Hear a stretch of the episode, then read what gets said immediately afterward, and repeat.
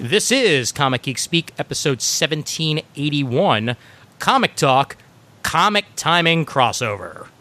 You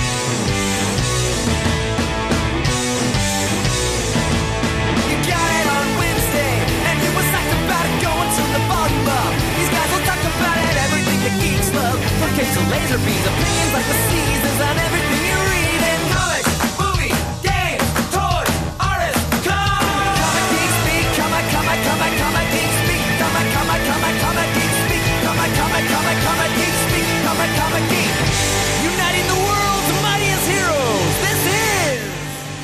I'm Ian Levinstein. And I'm Chris Everly.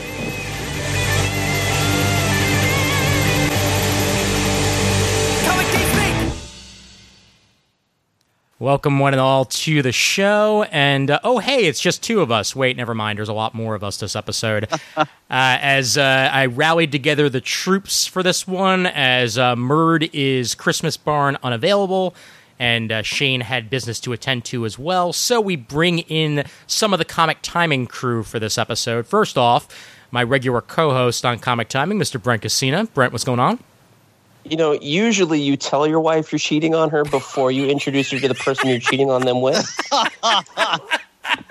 I mean, it's it, it's it's not it's not you, it's me. It's good to be here. Good to be here as well. Uh, Donovan Morgan Grant joins us as well, uh, re- regular on on Comic Timing and uh, and various other podcasts. Donovan, what's going on?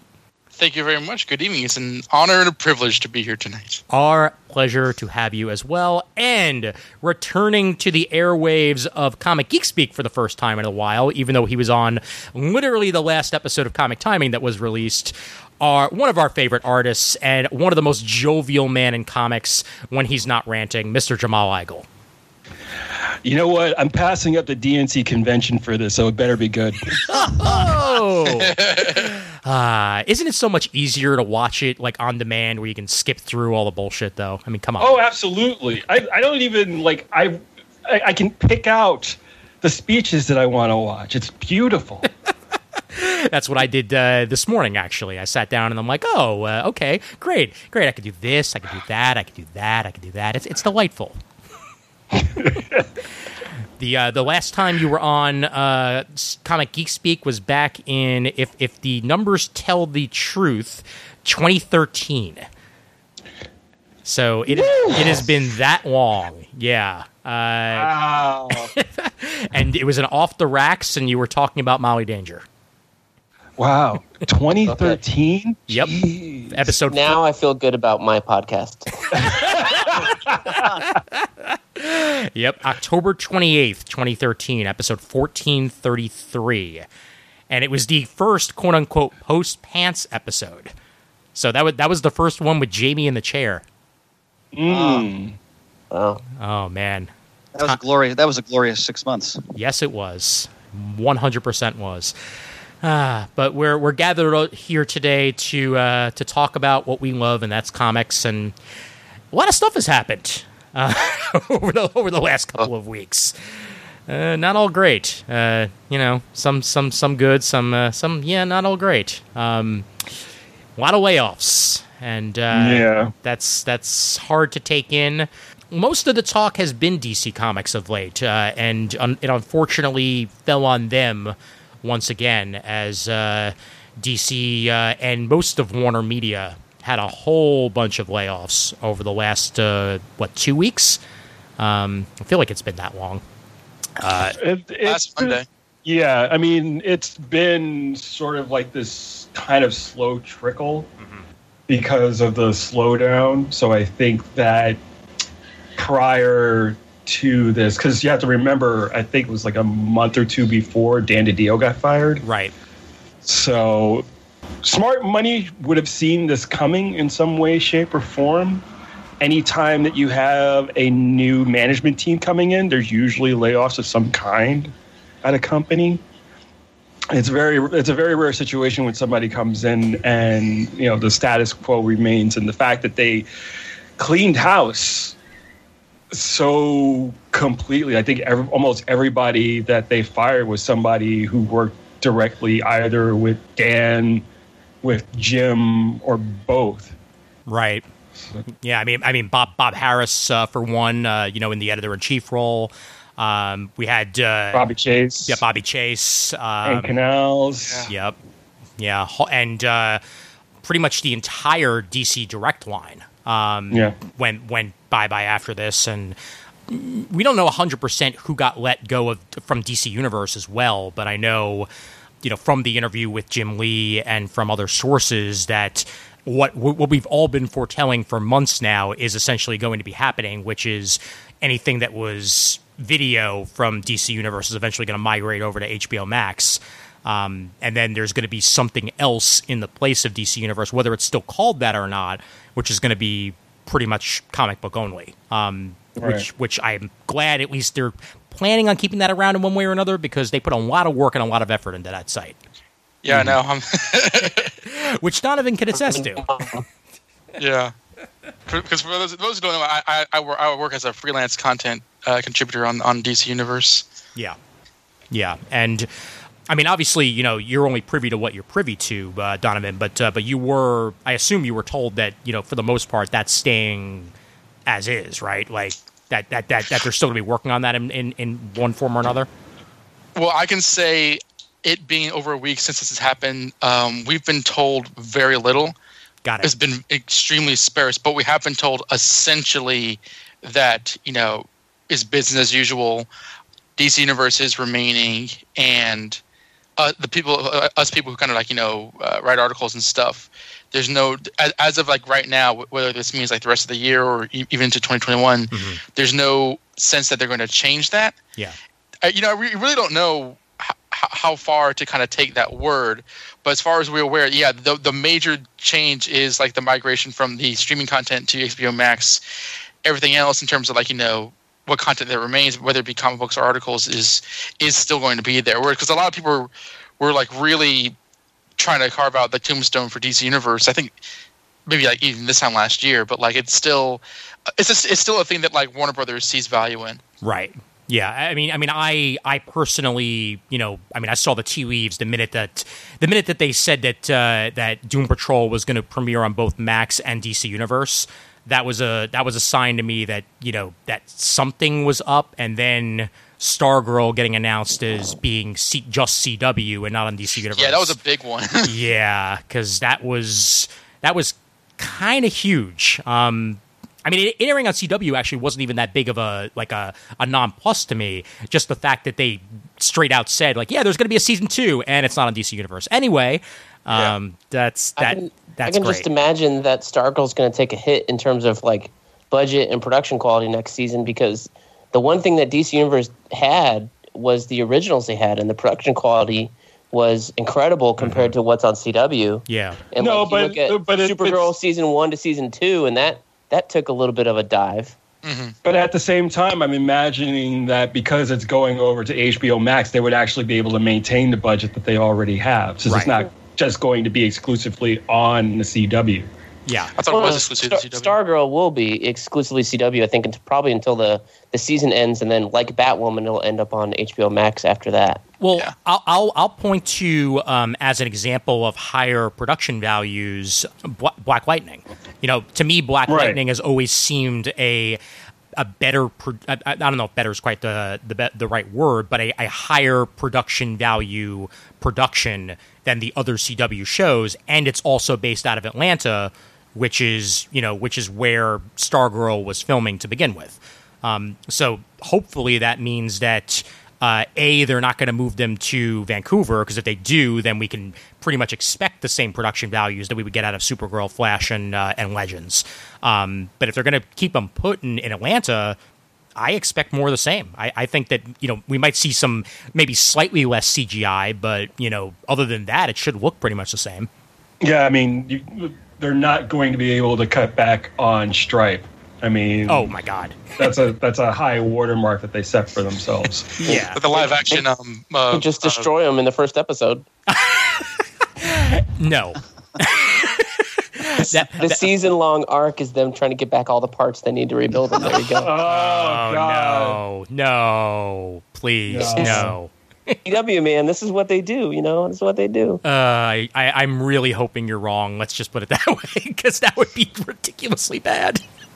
I mean, uh, Ally McBeal didn't appear on the second season because a she probably didn't want to take the pay cut, and then b she didn't want to move to Vancouver.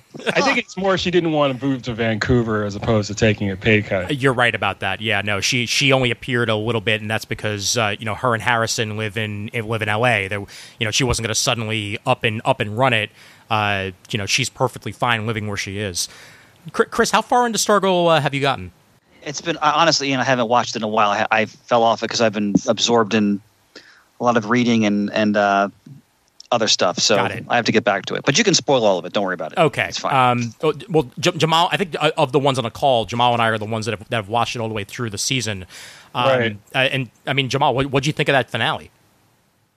I thought it was strong. I mean, as far as you, we were talking about the budget, and I said this actually to my wife as I was watching it, that they have they put their foot in it. They really went all out in terms of a television budget. They really put everything that they could possibly put Yeah. into the show. I think I kind of felt the same way about Agents of Shield, their finale. Like, if you're gonna if you're gonna blow your wad, that's that's the way you do it. Yeah, well, I mean, Agents of Shield, they were literally like, okay, how much money do we have left? Okay, let's do it because they didn't have to worry Yes, about it because it's a series finale. With this one, um, three major beats, and I'll, I'll put the spoiler warning here for anybody who hasn't watched the uh, the end of the season. Teases for next season include Eclipso, uh, which which I'm very much looking forward to. Sh- the Shade, which Yes. I'm What I'm looking forward to. Hell yes. Uh, they still haven't really shown his face, so it could be anybody. They they they can cast whoever they want in the role at this point. And uh, the biggest reveal, which you know could be a red herring or not, but uh, Sylvester Pemberton is not dead. Dun, dun, Oh. dun. Yeah, uh, as as we Jeff see, Jeff Winger returns. Yep, Jeff Winger returns in the very final scene of the uh, of the season. So uh, you know, Joel McHale will be in season two in one form or another. Uh, don't know for how long, but they're certainly teasing us with something with that. Um, Right. And I if if they play it straight, like I know what I would do if I were the showrunner, Yeah. and if they played it straight, and it wasn't like he wasn't a doppelganger or a clone or you know, you know some uh, somehow miraculously alive, I could see him sort of taking the Jack Knight role in a way. That, Yeah. uh, from JSA when uh, when they when he first gave Courtney the staff, right, yeah, they did tease the Knight Family in like I think like the second episode of of, of season one. Um, Yeah. as as the maker of the staff, but we just we you know we haven't seen them yet, so it's possible they I might- don't think did they name. I don't think they named them. they did. Actually. Yes, they did. no, they, they did. Yeah. Oh, they did. yeah. Yep. Who was um, Sylvester Pember- Pemberton in the comics? I'm not familiar with him. Uh, Sylvester Star- Pemberton Star was, Trek kid. was Stripesy. Uh, that is actually the character that he was. Um, so Well, he- no, you're you're no. Sylvester was the Star Spangled Kid. oh, yes, Was- sorry. Yeah. yeah, you're right. My bad. Yeah, He was the original Star Spangled Kid, and he became Skyman. Got it. Who, who was Everyone also knows that. Okay, so Hey, if I found Merv were here, Donovan's he'd next back- if article. Merv were here, he'd So- back him up. Oh yeah. okay, okay. So how far do I need to go back on this one? Oh, d- dude, dude, come on, do do your do your best. Golden Age. And and, and, Okay, yeah, and, so and this- today playing the part of Merg will be Jamal Igle. Please continue. Yeah. Okay. so the Star Spangled Kid and Stripesy go all the way back to I think like 1943, 44, something. Your basic, you know, crime-fighting do-gooders, and then when they uh, when they brought them to the quote-unquote future, they had been frozen in suspended animation for 30 years, and then showed up again in the late 70s and joined the Justice rejoined the Justice Society. They were. I don't even. I don't remember if they were originally members of the Seven Soldiers of Victory. I don't think they were. I think, but um, but yeah, they're trying to tie all that stuff. And anyway, Sylvester uh, joined Infinity Incorporated, and then be, uh, when they moved to California, he decided to redub himself as Skyman. Uh, incorporating the the belt that he used to wear that gave him superpowers into a, a super suit, and then was killed by Mister Bones. Got it. Got it. Okay. This is a different Mr. Bones than uh, than Detective Bones, right? Or or am I thinking of somebody else? The uh, No, I'm, you're, I'm thinking. I'm, The- the no, this is the Mr. DEO. Bones who is yeah, who's the head of the DEO now. got it. Okay, all right. Okay, yeah. So it is him. Okay, that that's who I was thinking of. All right. Okay, that's that's some backstory right there. that, that was impressively done, sir. Oh my god. Yeah. I, I'm glad that they combined the whole Skyman and Starman stuff because I mean it just made it made narrative sense um, on the show, but I do hope that it, again in some in some way we get the Knight family um, Yeah. whether it be Jack or whether it be otherwise uh, at some Well, they, point. they needed to sh- they needed to shortcut that because there's just no way. I don't know if you could go through an entire season of her running around with that belt oh yeah. and switching to the the, the, the cosmic staff. totally. Yeah. No, I I, I, I agree It with could have been worse. They could have gave her the cosmic rod first. and then all we'd have is Man. Stargirl vibrator jokes. for- Oh. I'm sure Robot Chicken would, would get there first. I'm sh- I'm sure you've already actually uh, like whether you know it or not. Uh, those jokes are written and already are currently being animated for Robot Chicken. they did like a, a, a Supergirl Kryptonite like dildo joke. Like yes, they did. I just saw that. God, couldn't help- always something with uh, with with them. Always something. I'm looking forward to what season two looks like, um, and I guess we're just going to wait and see. You know, again, if there is a drop in quality of any sort. But going on it, like we don't know if uh, you know if Titans is going to get more than the season that they've already put in the can. Um, you know, we don't know about that. Although it's definitely going to appear on HBO Max. That's pretty much a given. Uh, Young Right. Justice's next season is being worked on already, so there's no way that they can cancel that or stop that from happening. Luckily, because if they did, Did Doom Patrol get renewed? Doom Patrol has not been renewed yet, um, Okay. but the tea leaves are looking positive. Um, I well, it had a shorter season as well. it did season. it did, but only by a, by an episode. Um, because they had season they had episode ten in the can, uh, like halfway when COVID happened, and that's why you know it, ends on a cliffhanger the way it does. Um, because that tenth episode would have resolved everything, but they had to, you know, they had to cut it short because you know what, were- what were they going to do? Ha- air half an episode? Uh, there was a, you know, they weren't going to pull a blacklist. Let's put it that way, which I'm still kind of amazed happened. Uh, for anyone unaware, uh, on NBC, the blacklist had like the first 10 to to 15 minutes of their episode in the can for the finale, and they like rotoscope animated the rest of the episode and released it, and it was bad. Sounds well, supernatural. They're getting like a movie or something instead of a proper finale. really. No, no, they're they're they're they're going back. They're uh, they're, they're Uh, gonna they're, yeah, they're they're- getting one episode or something. Not even that. They they they have an entire half half season left to go. Um, from what I know about it, they're they're they're going to give them that full half season and just you know release it as is. Uh, there's only uh, I think a couple of pickup shots left to do on that one, and then once it's done, then they can you know throw it out there come January when everything else comes back for CW. I'm, sur- I'm surprised they haven't taken these six months to just mass produce the Mandalorian set for all these shows. I'm, it, the, the Unreal Engine is pretty expensive. I don't think a lot of uh, productions could afford it. Yeah, yeah, and and and Mandalorian at least is in the can for its second season. That much we know. Uh, and then the third season, uh, Favreau already said that it's not going to be interrupted. They're going to be able to film. Excellent, excellent. Very happy to hear that.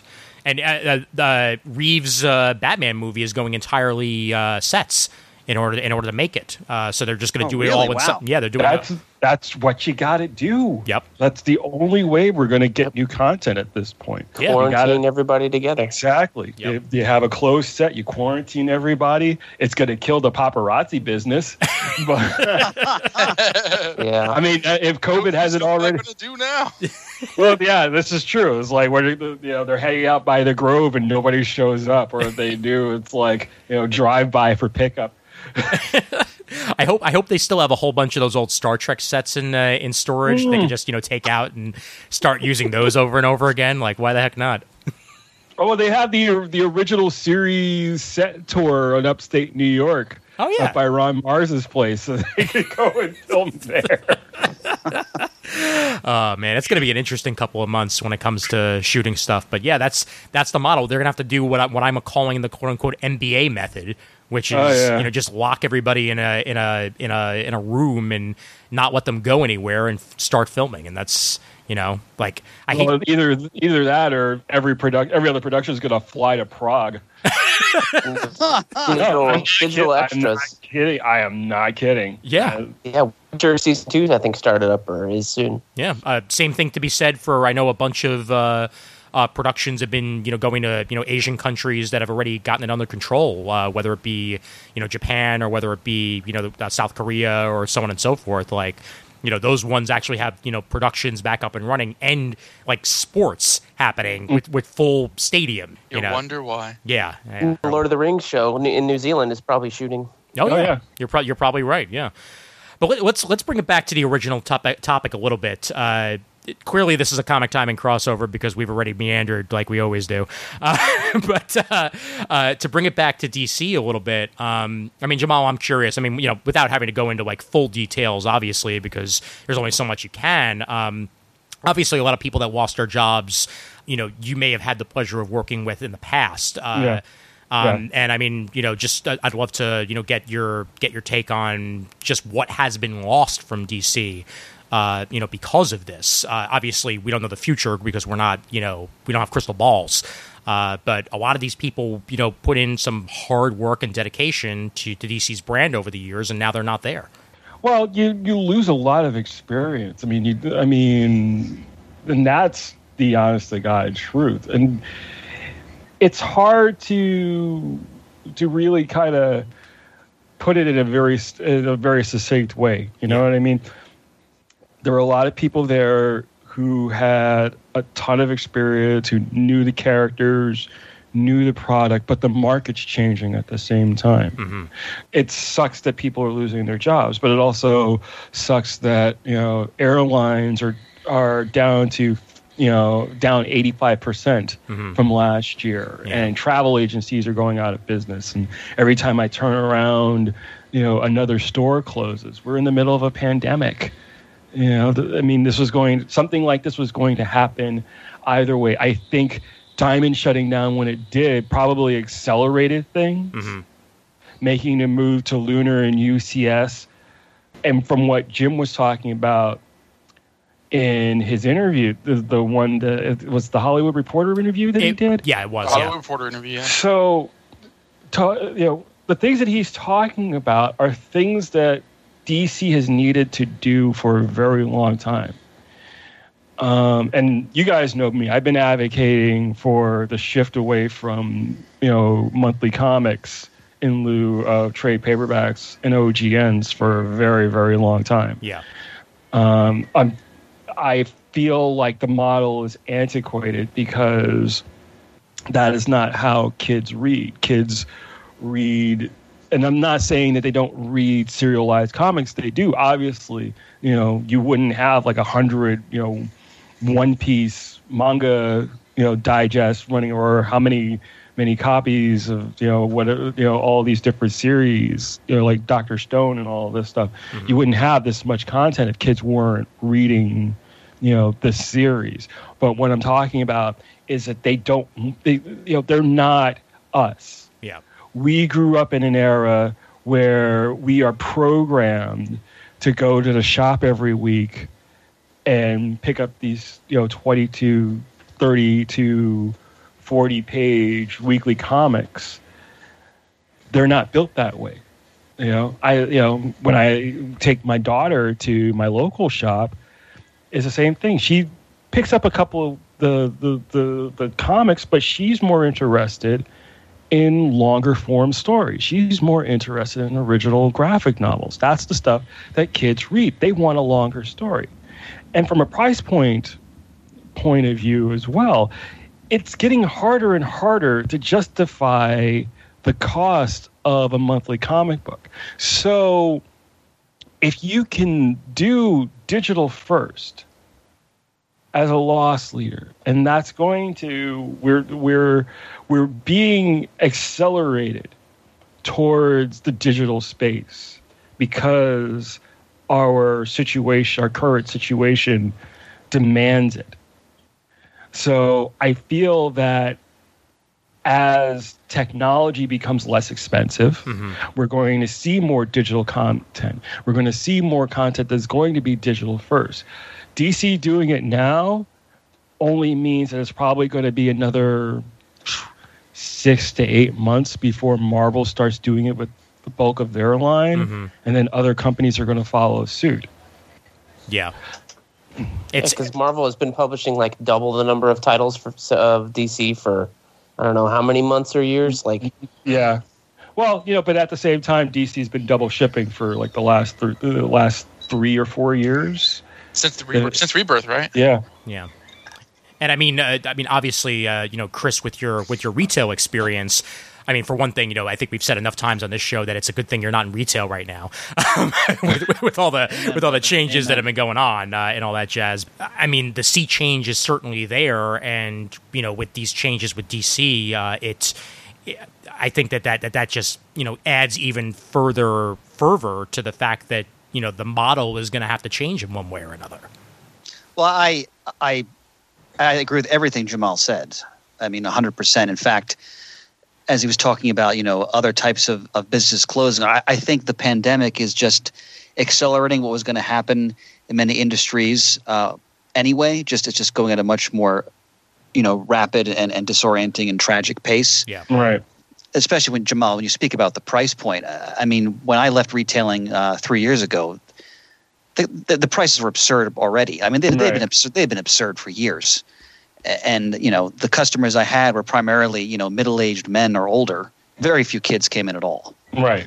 Um, and you know, like you said, those are the guys who were programmed, as we were, to come in every week to the shop and, and buy books, and which is which is you know a lot of fun for years. But uh, to try to m- make a, a business plan around that, uh, it just it's just increasingly un- untenable. So Oh no, I absolutely agree. Yeah. But don't you also feel like there's almost like a self fulfilling prophecy oh, uh, in a way Yeah. because you know those were the readers that DC and Marvel specifically were trying to cater to because they figured those were the ones that were the money audience. Meanwhile, these sneaky kids with their Raina Telgemeier and and Dav Pilkey and who's the, who's the guy who does uh, big? My daughter loves Big Nate. uh, I should know this as I'm always in the kids section working. Yeah, I, I should know this too, by Last name is like with an H or a G, I think. Oh, uh, let's see. Uh, is it Lincoln Peirce? yes, Lincoln Peirce. Lincoln Yeah. Peirce. So yeah, exactly. So these guys snuck in and started making money hand over fist, and then creating this whole other well, and not entirely different market, but one that didn't cater to you know a bunch of sad old men. Sorry, I'm I'm in that that category too. Yeah. Yeah. well, not only that, that that demographic, which I think you've described quite well, um, and I'm also a proud card-carrying member of it. Uh, it it's it's small and, and it's shrinking just you know through time and and changing interests. I mean, But it's Like, not. whenever- But I don't think it's a content issue. I think it's a format issue. Yes. oh no, I'm not talking about the content of the books. I'm talking about the actual people buying them. Right. Like right. that, right. that like when the last time I, I went to a show, which you know before all this all this happened, and I, I was looking around at you know who was buying back issues. They're all like you know guys in their well, they're me, like they're 40s and 50s and up, and like, that's to try to pin a, an ongoing like business plan on a demographic like that. I mean, it, it's there was there was no no good coming out of that down the road. So, um, like you were saying, I mean, none of none of this is surprising, and it's inevitable. And I, I, I would again, I would just say that I just think it's just the pandemic has just sped everything up, essentially. Yeah. yeah. The price has I been going up for years. You had hold the line at two ninety nine in the middle of New Fifty Two is kind of a joke now. Oh, but in that Hollywood Reporter article, he said that Three Jokers is like a, a eight or nine dollar book. I, I don't know if it's seven ninety nine or six ninety nine Yeah. or whatever, but for a double, that thing better be like triple size as long as they've been working on it. Like if that thing comes out and it's just thirty pages of art for six seven bucks I'd, i would feel ripped off as a weekly customer mm-hmm. me specifically i'm going to wait for that collection with like i'm doing with most of the black label stuff but that's kind of where i feel like that's where you get the value of it No, Look I, at the, I felt the batman I felt, damned and the harleen hardcovers they're beautiful with the the I don't know the, the dust jackets and stuff like that. Like I'll pay extra for that kind of format, but No, You know, I not in a felt I felt the same way about Doomsday Clock. Like I I had I was having trouble finding it in single issues, and finally just decided, you know what? I'm just gonna wait till it's done, Yeah. And I'm gonna get get both books. The, I got the the slipcase, although the slipcase pissed me off. Oh my god. Slipcase- The rants. The, slipcase pissed me off because I because I I grabbed it off the shelf and my local guy was like, "Oh, did you get the first part?" I was like, "Wait, it's not in here." He's like, "No, they just put a a, a, a cardboard box as a placeholder." It's like, "Oh, you you s- oh oh hate that." Yeah, uh, it was kind of the equivalent of uh, back in the day when you would buy uh, anime and you would get the volume one with the box set. Uh, so that you would have a box set for when the other volumes came out, but they would market it still as if you were buying a box set, and then you get home and you're like, "Wait a minute, there's one volume in here. What the heck?" They did the same thing with the Dark Knight 3 Master Race or something. They sold a box set of it. Yep. Uh, And then, like, you had to buy the special edition to fit in your box set or something. It was something like that. Yeah, yeah. I, uh, I mean, as, as a as a podcaster, you know, as a as a fan of comic books, um, I don't buy a lot of comic books currently, um, and it's you know the fact that my you know my my job status is what it is at the moment. Um, that most of the comics that I read are either on Marvel Unlimited or DC Universe or you know Right. Comixology, and that's that's where I go. You know, I don't buy I don't buy full price comics anymore because it just doesn't make any sense, and kids certainly don't. I mean, today. Uh, what was it? I think a day or two ago, one of the big one of the big pieces that came out was one of the biggest uh, manga pirate websites uh, finally got shut down, um, and uh, that's where kids go.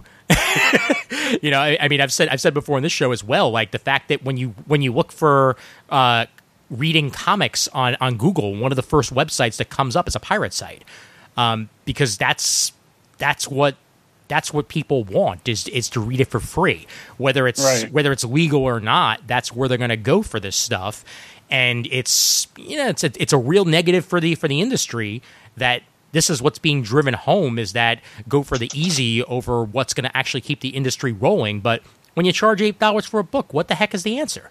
There's a bunch of YouTube channels and stuff that are like focused on these deluxe editions and omnibuses Yeah. and like you see them coming out and I'm like these things look amazing. I would love to have one of those things, but I can't imagine reading it. I feel like you'd have to sit at a, a kitchen table or something to to enjoy one of these things because they're so massive. Meanwhile, I'm like, well, I have an iPad and I have all those issues anyway for a dollar because I wait for Comixology sales, so I don't need an omnibus necessarily Oh, sure, and, and- oversized art, I can zoom in all the way in and see all the little mistakes Jamal made on that issue of the Red. You know, oh oh uh, can can you believe he drew, he drew shorts on Supergirl? I can't believe it. I've, I've decided that's going on my tombstone. By the way, Where's that ass I paid for? I put shorts on Supergirl. Supergirl exactly. Oh man! And Also, if Shane was here right now, I could actually hear him screaming from wherever he is yeah. right now that uh, I don't want an omnibus; they're too heavy and I can't carry them around. and, and let, let me say, looking at my library, I have a ton of omnibuses, but I, I'm totally self-aware in that I am an antediluvian, antiquated, middle-aged, doddering dinosaur, and you know, and also being a teacher, a, a, high school teacher for over 20 years. I mean, I can certainly attest that. First of all, a lot of kids don't read anything. Number Yeah. one, Right. but if they're reading, it's like Jamal was saying. You know, they're reading. They're reading. If they're reading something that's comic oriented, they're reading manga, or maybe they're reading graphic novels to a lesser degree. And and again, it's all it's all going to be online. I mean, I I love my. I still love reading print, but that's you know that's that's fading away. sure. Um, Yeah. Yeah, no, And I gotta be. I gotta be honest. Like ninety percent of the stuff that I read these days is all online.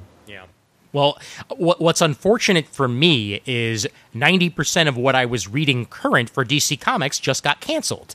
because uh, before I go into you know Jim Lee's uh, some of the Jim uh, Jim Lee statements, right before that happened, uh, a whole bunch uh, the solicitations for the next month came out for DC, uh, and I mean we just put out our previews episode, and you know every single previews I mentioned Young Justice and how much I'm loving Young Justice, and what did they do? They cancel Young Justice. So right away I'm like okay. So this this this is how we this is how we're gonna do it, DC. Okay, uh, my my Was Young Justice the last Wonder Comics book that was out? no, Isn't Wonder Twin still out? uh, most of them are still out actually. Because Naomi, No, Wonder the Wonder Twins is done. okay, Um, And Naomi is Naomi Naomi. was an issue too. Naomi- Naomi was a miniseries. Yeah, but Right, Naomi was a miniseries. Naomi has a second season coming. At least uh, it it did. Um, so th- there will be more good. Naomi eventually, from what I'm from what I'm more aware of. far se- far what is it? Far season or something? Far sector. Far It's even Sector. better. Yeah, Far Sector's still happening. That much I know. Um, because that's coming out That's as maxi, is. I think. Yeah, but they canceled Young Justice. They canceled Teen Titans. Um, Okay, Suicide. Squad. Uh, Hawkman. Which, Batgirl. Uh, Batgirl. Yes, Batgirl did get canceled. Uh, Batman and the Outsiders. Justice League Odyssey. Uh, but also John Constantine Hellblazer, yeah. which Hawkman. And, and- yeah, Hawkman. Hawkman was in there. I, I think I might have said that right before that. Um, Hawkman was good. Like Venditti was doing a. I liked his stuff. yeah, It was a popular book. It was, it was pretty good. yeah. But that's So I'm, but, I'm bummed about that. but that's just hmm. it. Like a lot of these books are are critically acclaimed, but I don't think the sales were there for all of them. The speculation is that a lot of the stuff that got canceled were things that were going to be re- rebooted for whatever the, the 5G was going to be mm-hmm. before DiDio got fired. Right. So that that might have something to do with why so many titles. But they also said Jim also said that they're cutting what 25% of their current output. Yep. Yeah. Any comments is that? Oh, somebody somebody did a I think Bill Walko did a list of like it's I think it's like hold on, let me see if I can find it. Talk amongst yourselves. Let me see if I can find. Damn you, Walko! All, the, all that. Uh, Cr- Cr- Chris, what were you going to bring up? Uh, bu- uh, just no, now? I was just going to piggyback in that, you know, there's so many titles in the history, you know, of, of comics. Sort of, if you look back, in, at least in the, for the modern era, that were highly acclaimed critically and had rabid cult followings. They just never caught on to the already granted small, smaller general comic reading audience. Oh, sure. So, like, okay, I've, so, I've, I've heard so, so, I many. found I found ahead. I found the list. Sorry, didn't mean to didn't mean to interrupt. I found the list. Okay, so currently, as of November 2020, DC will have 17, 17 ongoing titles, okay. Ongoing monthly titles, Oh, that's low. and yes, uh, seven of those are Batman books. Okay. well, they're canceling like, I mean, Nightwing's staying on, obviously Detective and Batman, but like they're canceling Right. Batgirl, Batman the Outsiders, Red Red Hood Outlaws is getting canceled Yeah. or is ending. Uh, Oh, Red Hood Outlaw is still on the list. Hmm. I, th- I thought. I, I thought. think It, it's getting a new writer. I think the new Yeah, the Sean newest Martin writer Burrow. joined. oh, okay, okay, Got okay. it. It's just Lobdell leaving in, in Yeah, love, Yeah. yeah, yeah. So, but Marvel. I mean, this is these are just the ongoings. This has nothing to do with the miniseries or the one shots or whatever crossover they're doing. Or this is just you know this is just a list of the the ongoing monthly titles. Yeah, So- more death metal. Oh my god. More death metal. Yes, there's going to be a lot more death metal. Why do people read that? Uh, because because Snyder. Spells. Yeah, it's it sells and Snyder. I mean, I I I'm I'm interested in a, in a bunch of the death metal books. Uh, I'm you know I'll get- read them eventually. I mean, they're not like you know at the top of my pile as it were, but uh, all these uh, you know dark universe uh, multiverse tales like. They're talking to the right person when it comes to the multiverse because I've always been a huge fan of alternate realities. So that's going to be right up my alley. Um, not going to be everybody's cup doing of tea, but you know, it works for some people. I mean, I, I like the, the the DC stuff. That DC uh, thing with like um, Jason Cass, like Shiva, um, whatever that was. I, I thought that was a really that was a surprisingly good miniseries. I mean, it was- it's still on. Unkillables. Yeah. Yeah, I, I I did not expect to enjoy that as much as I did, and I know it's continuing on and on and on. Yeah. Tom Taylor, I think, is is a he's a strong writer, and I think hopefully he'll continue uh, to get bigger and bigger projects. That Suicide Squad announcement, and they were saying that it was it was planned. It was planned. I was like, you're on issue eleven. You planned eleven issues and not twelve. uh, I don't know. Yeah. Uh, Well, Tom, the Tom is on my list of guys I want to work with badly. Hmm. I mean, you seem like a fit. Bruno Redondo does expressions in a similar way that you do, and you focus Oh, on that. So No, Bruno does. Bruno does amazing work, but Tom is just like that. The the spider bite issue. Uh, oh my god, a, a Spider Man that he did made me cry. like it really made me cry. You guys familiar with this? no, I'm, I'm not actually. was that friendly Okay. neighborhood? Yes, Friendly Neighborhood Spider Man. Oh, okay. Friendly, Notes, Friendly Neighborhood Spider Man, where Spider Man teams up with Spider Bite, Uh-huh. who who turns out to be a young boy dying from cancer. That and it's just it it, it break it, it breaks your heart. It's just uh it's so beautiful. but but he he like Tom Taylor just to gush on Tom Taylor a little bit like he is re- literally one of my favorite writers at DC right now. Like he's one of those guys where just like I have a I'll list pretty much pick up anything he writes. Yeah. I have a list of people that I want to work with, and he's like really like right up there.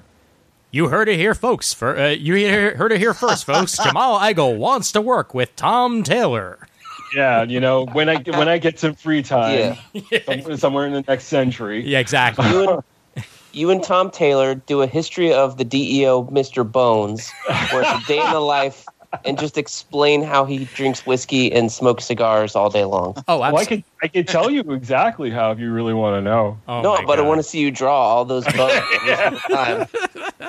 and the neck bone's connected to the hip bone, and you know, it, yeah, it's it's just gonna work. It's gonna work, man.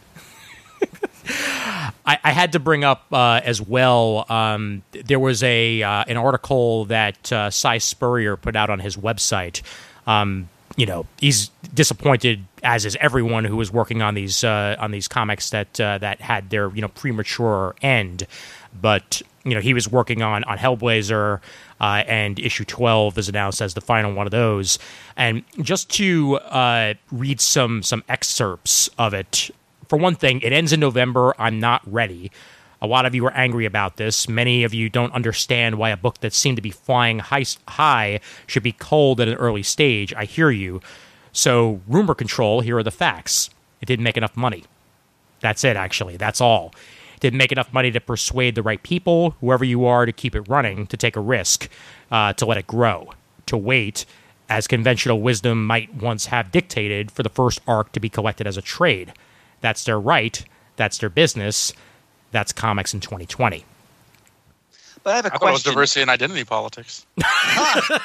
Zing. I, I have a question. Hasn't that always really been the business, though? Uh, I mean, Yeah.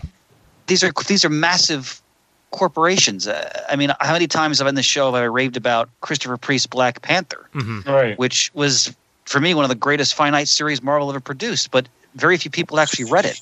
Oh, so, sure. Yeah. you know, eventually they eventually they canceled because it wasn't it wasn't. And uh, actually, Jamal, you might I have this question for you because you might be more in the know.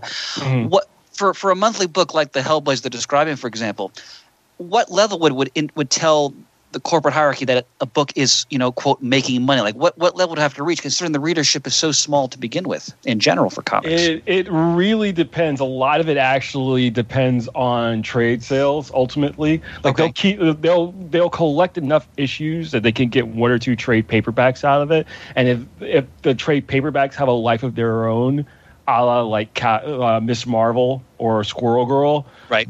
That'll encourage them to keep the series going and use the, the monthly Okay. comic Yep. as a loss leader in order to pay for the production of the trades. Makes sense. Yeah, it makes complete sense. Yeah. Yeah, and I mean, and, and I mean, you are you are right, Chris. That uh, you know this is not new news. You know the uh, the the waiting for the trade culture has existed for many years now.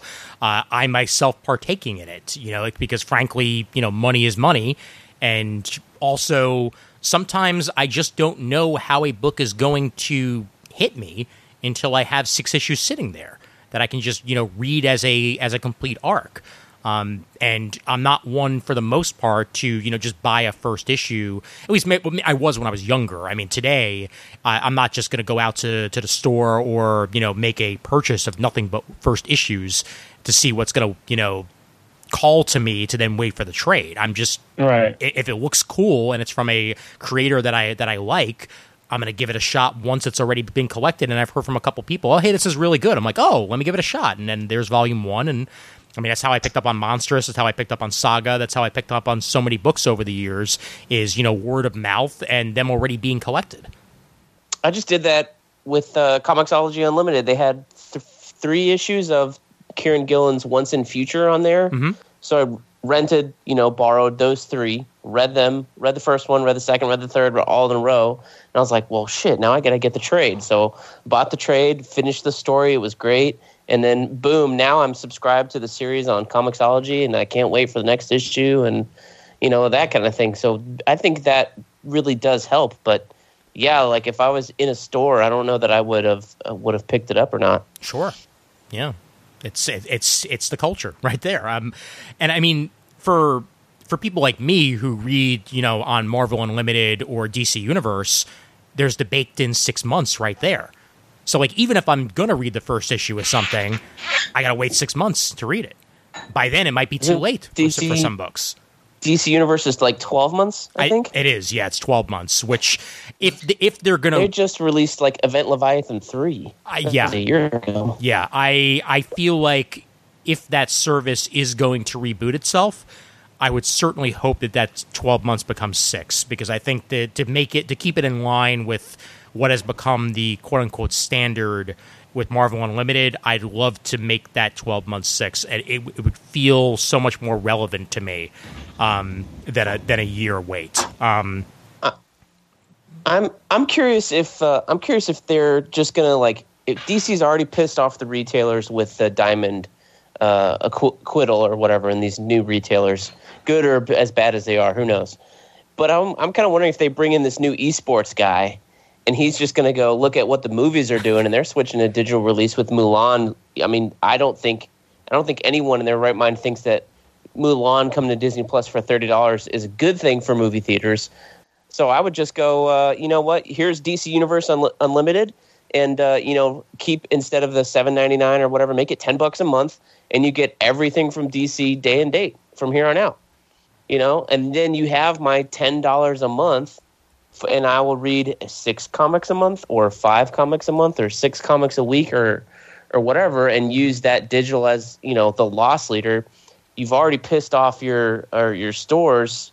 You know, I don't know maybe you'd need some time to like push them to do that but in terms of like packaging and bundles and things like i feel like that's the way the industry's going to go mm-hmm. and you've already seen movies start to move that way out of necessity with the pandemic. Like Yeah. I, I just don't i don't know how you're going to keep comic stores alive um, w- when they're cutting when the second company second biggest company is cutting 25% of their line. I mean that's 25% of every store's revenue so to speak almost. Well, you know or 25% of, of available revenue they could make if something were to make a hit or whatever. You know that's probably like i don't know 500 bucks 1000 bucks per store. Yeah. Well, I think uh, one one thing to to bring up uh, since since we mentioned youth a bunch of times, uh, you know, Jamal brought it up as something that that uh, you know that, that these companies are going to have to try and strive for is to get young kids reading books. Uh, one of the things that DC Comics has done is announce their dual interim editors in chief. Uh, for the time being, uh, they're interim as of now. Uh, it may not necessarily be, you know, a forever thing, or it may turn out to be that they're the official editors in chiefs, and that's the way it's going to roll. But for now, uh, Marie Javins and Michelle Wells are the co-editors in chief of DC Comics, um, and talk about you know experience with with youth. Uh, you know, Javins was in charge of of their of DC's you know YA imprint for years. Um, so there's that pedigree going for it. Uh, no, my mistake. Wells was uh, was was the YM, YA imprint. Jav, uh, Javins was uh, in charge of digital strategy. So Right. there's both of our pillars that we've been discussing. You know, in one shot there for DC. You know, digital boom, kids boom, right there. I think this is a step in the right direction. I, yeah, no, I haven't met Michelle yet, but I've worked with Marie, and she is she's aces. Yeah.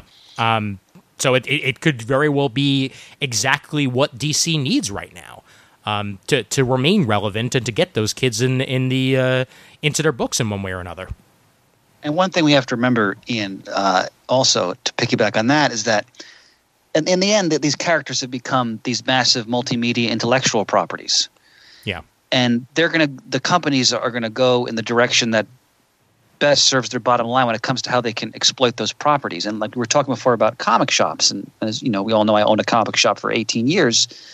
I mean that, that and jamal was referencing this before as well that whole model just can't really survive in, in this, this sort of this, this new world that's opening up now when it comes to these intellectual properties being exploited in multimedia. I mean anybody who has a, a comic shop now, I mean, the, the only way they're going to stay open, um, in most cases, they have to carry all kinds of other product lines, Right.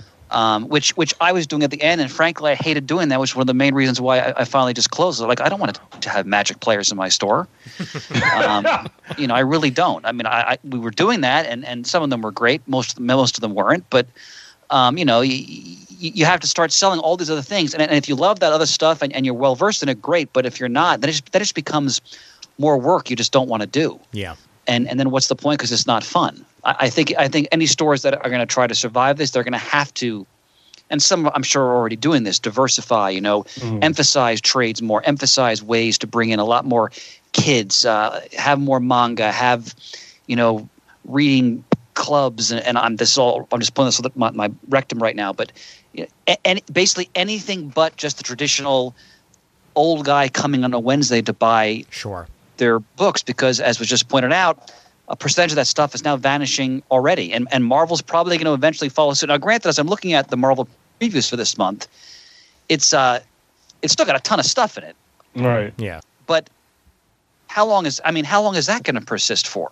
Um, I mean, like there's like again, they they have like Marvel zombies in here again. Why? Because You know, like- because deceased. You know that as well as I do, Chris. Because deceased. I I mean, you know, it just Everything's everything old is new again, my friend. Yep. hmm well, well, well put, well put.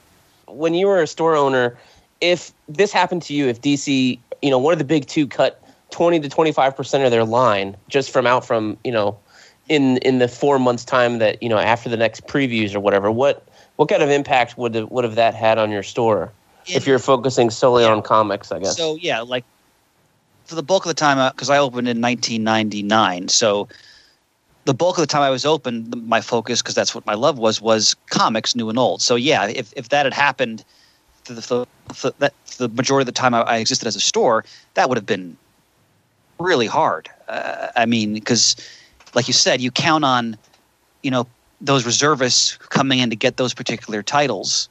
And then you have so many extras for the shelf, depending on you know sort of your educated guesswork and interest uh, people are showing and so forth. Um, that that's that's really going to be a blow. And then and then imagine on top of that, you're dealing now with with distribution issues because now, granted, I I made no I've made no bones in this program. I loathe Diamond, loathe them, um, and I, I don't for one moment uh, you know mourn their passing. But that aside, just from looking at it from just a, a sheer business perspective without emotion, now you're dealing with multiple distributors.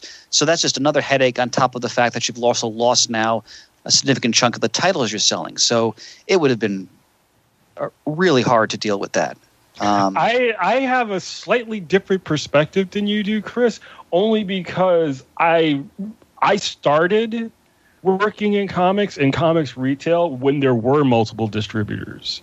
The only difference now is that you ha- you you're not competing for the same customers between Diamond and UCS. If if Diamond were still carrying DC product and competing with UCS and Lunar, then I would say that would be healthier for the business in general. Oh, oh, Jamal, I couldn't agree more. Yeah, no, I, I, I, I mean, I wasn't, I wasn't, I was a little too vague in what I was saying. I, I, when I was operating, I wish there were. The reason why I loathe Diamond is because they had a monopoly right, and they treated retailers horribly right. um, on so many levels. I mean, I I couldn't agree more. Like if you go back to the days of like Capital and and you know all these different distributors. I mean, go even back like Seagate, all these different companies right. um, you know, naturally competition sets in, and, and the retailer, you know, has more options, and they they can hopefully get better service, which Diamond, believe me, was not providing. Right. So, I, I, yeah, I, I I, couldn't agree more. Well, I'll I'll also mention some of the other changes that uh, that Jim Lee mentioned in that Hollywood Reporter article. Um, that uh, you know, John Ridley is finally coming out with that uh, that Batman uh, series that was teased for a while. Um, that uh, uh, you know, John Ridley, obviously uh, the, the man behind Twelve Years a Slave. Uh, it's a Batman miniseries that quote unquote will have huge impact on the rest of the line, which makes me wonder if this is the the 5G Batman story that we were going to get of Batman being replaced uh, under the cowl, uh, perhaps by by by by a black man, um, which you know was hinted at uh, as part of DiDio's 5G initiative, but uh, we never got you know full confirmation on. Um, but obviously, if you're gonna have anybody do it, John Ridley is probably the guy you're gonna want behind it. The other thing that Milestone is finally returning. Talk about something They, that they, they've been saying that for a while. Oh, I know. And Oh. and the, the the fact that they're even like confirming it is what like made my head explode because I feel like we have been talking about this for like 7 years now. And now uh, with all of this turmoil happening is when Jim pulls it out. Like, "Oh, by the way, yeah, Milestone's coming back." Anyway, uh Dio wrestled it from from This Dwayne is McDuffie all- like ten years ago, right? Yeah. like, like, like that was a long time ago. it was. It really yeah, McDuffie was putting him in his books. Yeah. Yeah. But we're working on the Earth M stuff, I think, like two or three years ago. And then for whatever reason, they just, oh, no, I know exactly what happened. There was a lawsuit Yes. Mhm. between Charlotte Fullerton and the other partners. Mhm. And they've settled the suit. So now they can do the books again. Yeah. Was that before or after Dwayne McDuffie died? That was after Dwayne died. Yeah. because part of the part of the suit um, was that they weren't giving uh, Charlotte because Dwayne left his portion of milestone to her, Mhm. so they weren't including her in uh, any of the negotiations or anything else. Got it. She wrote a uh, she wrote the John Stewart Green Lantern story and the Green Lantern 80th uh, anniversary s- story Mhm. or issue, Yeah. which I thought was interesting. uh, and it teamed up, teamed up with Hawkgirl. It wasn't explicitly the Justice League animated version, but I, was, I thought that, I, Hmm. I made a note of that. That's pretty cool. Yeah, I'll, I'll, I'll have to I'll have to track that down. Actually, I I kind of forgot that that 80th anniversary special came out. I was looking forward to that. Now I will have to actually get the digital copy. Thank you very much, Donovan. Good luck finding a single issue of that one.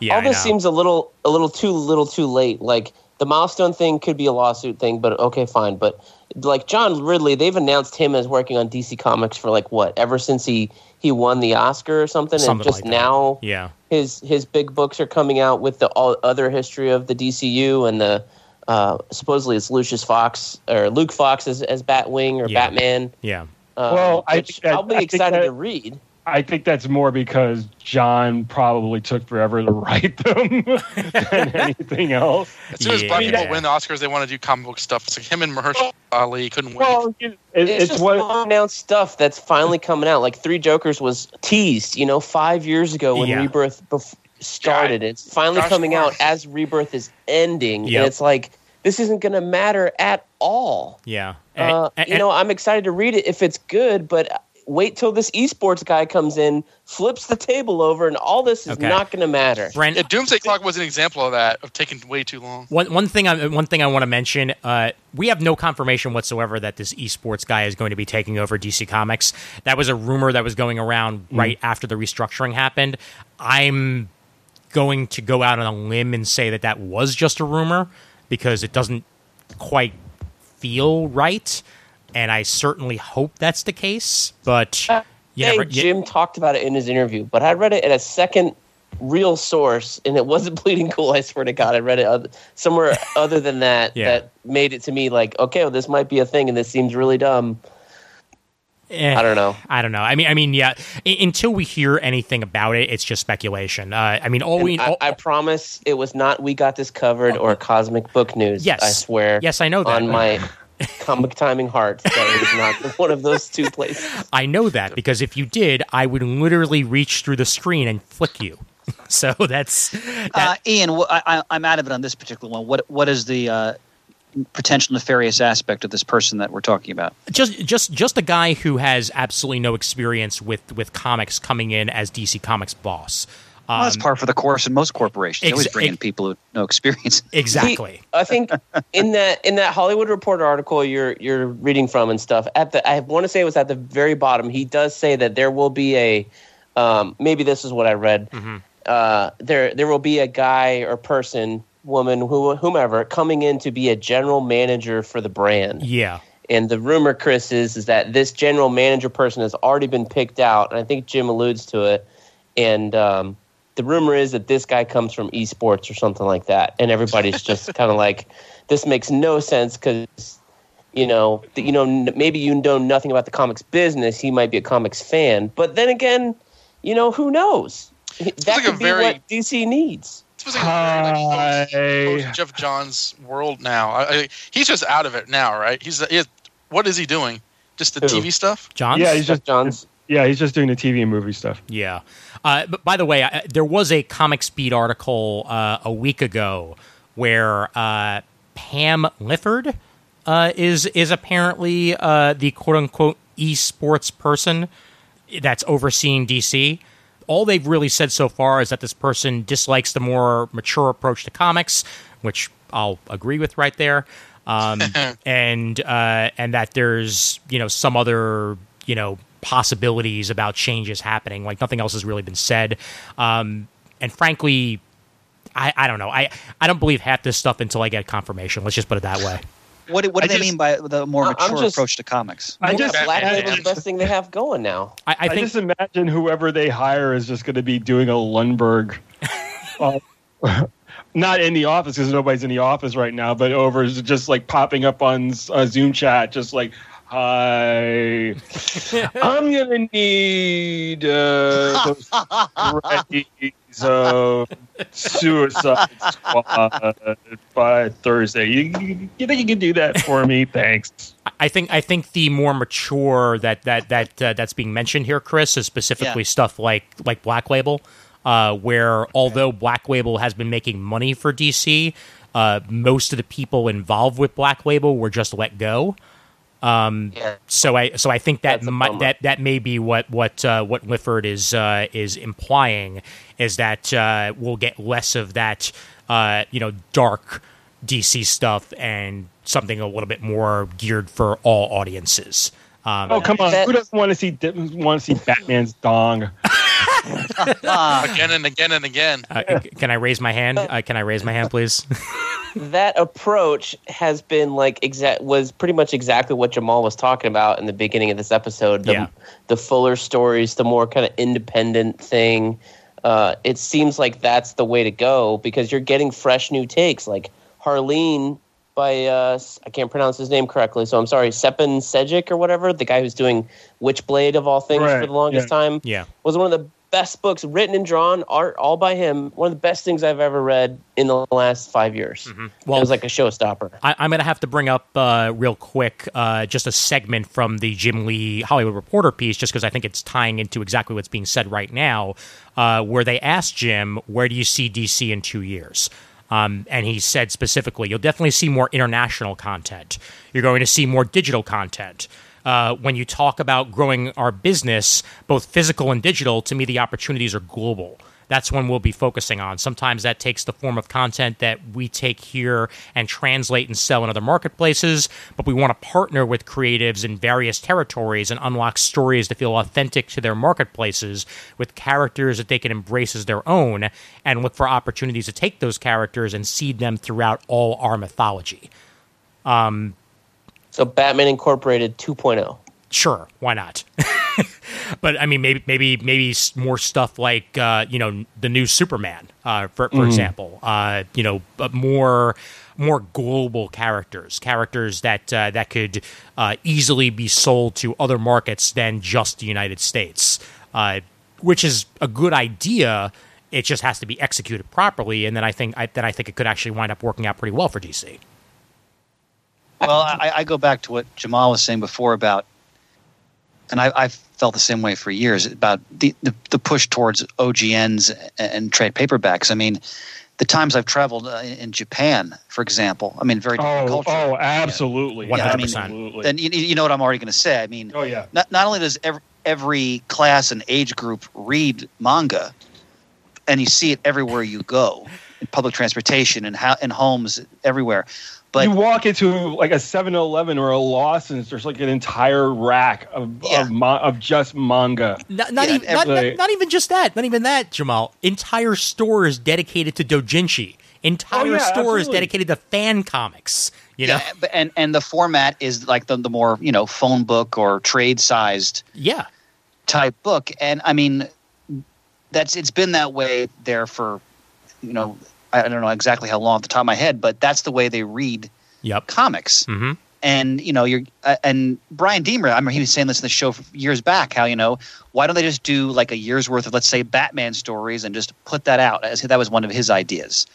Um, and you know maybe maybe we're going to see more of that down the road. I don't know. I mean as you talk about international markets for example maybe that would cater more towards uh, international audience but also maybe also to younger readers in the united states as well who will be more accustomed more accepting um, I have a question about that. something like that Sure. so like I mean it's it's everyone ha- that's that's been a, a talking point for a long time like like how ubiquitous um, manga is in Japan and how everybody reads them on, on uh, trains and, and and the like is is that what what do we think is owed to that that like is, is that something that American can can apply to its own industry or is it a, a total like cultural sensibility thing It's it's cultural. It's cultural. yeah Because when you go, superheroes don't don't attract adults majorly unless they're in films well, no, not even necessarily that. I I think in terms. Okay, so from and Chris, tell me if you had the same experience when you were in Japan. Sure. Okay, so I was in. To- we were in Japan. We went to Tokyo, Kyoto, Nara. We were all over the place. We were there for three weeks. And the thing that I found fascinating one, Japan is probably the most prolific consumer culture that I've ever seen in my entire life. hmm Like, in terms of just like advertising alone, like you walk into department stores and there Oh, are yeah. a- the videos, Yeah. there are video screens with ads playing, not low, like at full. They're like screaming at you on every shelf at full blast Oh, yeah. Mm-hmm. and manga and anime is everywhere. It's baked into the daily culture of at least like the city life of Japan. Like everywhere you go, you know, restaurants, stores, Tower Records. Tower Records still Yeah, exists. Tower- no, absolutely. So I think that as because you have to keep in mind that manga makes up, I think, like thirty five percent of Jap of Japan's overall publishing. hmm So it's it's part it's baked into their pop culture Definitely. in a way that it isn't here or it hasn't been here for I would say at least forty years Yep. Like some somewhere around 1980 the ideas of comics being as ubiquitous to american society started to really fade away. Hmm and I- I- there were there was a time when we were really embracing it again when it was kitschy and pop culture but as soon as we started to drift back towards the idea that we needed to take superheroes completely seriously that's when most people started to check out Uh, one thing I would first of all, I, I concur wholeheartedly on your Japanese experience. Yes, it's. I mean, there's like when you talk about the advertising. sounds it's- awful it's it, it's it, it after a while honestly like i was getting sensory overload Oh, Like, 100%. yeah. it, it- it's it's not awful. I mean, it's it's one of the cleanest places you ever visit in your life. Oh, life. yeah. Yeah. it's my, not. my I- I daughter mean- still talks about how clean Yes. tokyo is A- And they Yeah, I mean- apologize to you if a train is a minute late. Uh, the advertising Well, Jamal's so we- describing it's they- like it's like a clean version of Blade Runner. yeah Essentially. Um, when we went to go ahead. Japan, uh, we went to Japan in uh, for work in January, and they were telling us like it's very very clean, but they were saying, uh, and they were right, it's clean because there are no trash cans. Yeah. So literally, there's there's nowhere to throw your trash away, and therefore you don't even think about throwing it away. You just put it back in your pocket or don't even But that- have trash. But that's part. But that's part of the. Let's. That's a societal thing. You know Yes. that that's a. You know, there's the the idea of the community being responsible Mhm. as a whole that you don't get in a lot of Western cultures. yeah, you, you can't even get people to wear masks. Do you think you're going to get them to read again? Oh my know. god. Well, and, and Well, and the other, the other thing I was going to say, um, in, in contrast, 'cause I forgot. I'm sorry. One of us said used the word brand before when talking about um, these characters' properties, and I think that's very apt here when we talk about the United States because, and I, again, I Jamal, I'm like agreeing with you all the time here. This is fantastic. But um, we we got to sit down and have a drink sometime. But the the the other the, the key thing I think to remember is that United States, like the soup, like superheroes, are very much baked into our popular culture, and they have been since they appeared in, in the golden age. right. But them at, to to focus on them as as, as a reading experience. Um, that that's I mean think about it. When did comics saw their greatest quantities? It was in the 1940s, like the 1930s and 40s, World War II, and then even after the war, the numbers started to go down. They were still enormous by today's standards, but um, uh, you know, again, I, I'm going to put on my teacher hat here. Americans are not readers No, we're, we are not a reading culture, period. Um, and we can get into all kinds of political discussions about that in a different type of show and the consequences of that. But it, in talking about comics, you know, so that kind of ebbs and flows. But the, the characters, like everyone in the world knows who Spider Man is, right? Right. Everyone knows who Superman is, Batman. So they're the more prominent. And then when you think about the impact of the Marvel Cinematic Universe, which when you really think about it is is staggering uh, on a Mhm. global scale.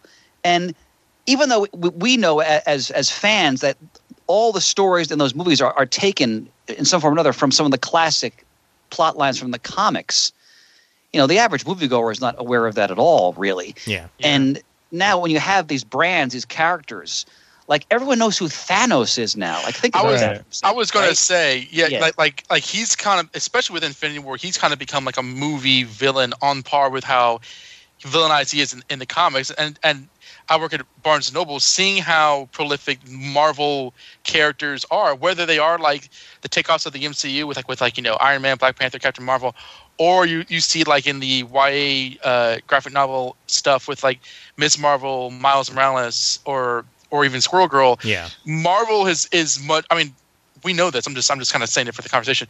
Marvel's far more closer to the idea of a Japan sort of world in terms of like uh, this sort of cultural acceptance, whereas DC, you know, it, it, it's that's what they're doing. They're laying out all these all these characters, and I, and I think that like um, whatever Japan's doing, Marvel is is kind of inching towards it uh, through both how they've kind of made their characters accessible with all ages and also Yeah. the movies. Well, yeah, I, because the, the characters, uh, uh, well said, because you know, as the comics diminish really more and more, um, the characters aren't going to because they're just.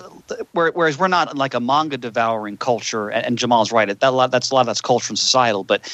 But we, st- we still love the characters. Like when I'm teaching in the high school I work in, there's tons of kids wearing superhero shirts. They don't read the comic books Mhm. um, but they all know the characters, and you're going to keep seeing it. And Marvel's very sad when you think about it because they, they keep putting these characters in all these different formats, and and they and like again, let's go back to that word. They're maintaining that and they're building that brand. It's just Yep. you know, it's not always in ways that we would, would would appreciate being you know comic book fans, but that that's what's happening. And when you think about it in a way, I mean, it's it's very smart and clever because it keeps those characters like Stan Lee's probably smiling in his grave because you know that that he was the promotional man, and they're just promoting this stuff just bigger and bigger and bigger. if you had told me, if you had told me, you know, 10, 15 years ago that Thanos would be, you know, the type of villain that you, that- that you- yeah, Yeah. like uh, like as like Voldemort or like Hans Gruber as like you know one of these one of these names that rolls off the tongue as you know like movie villains that everybody knows.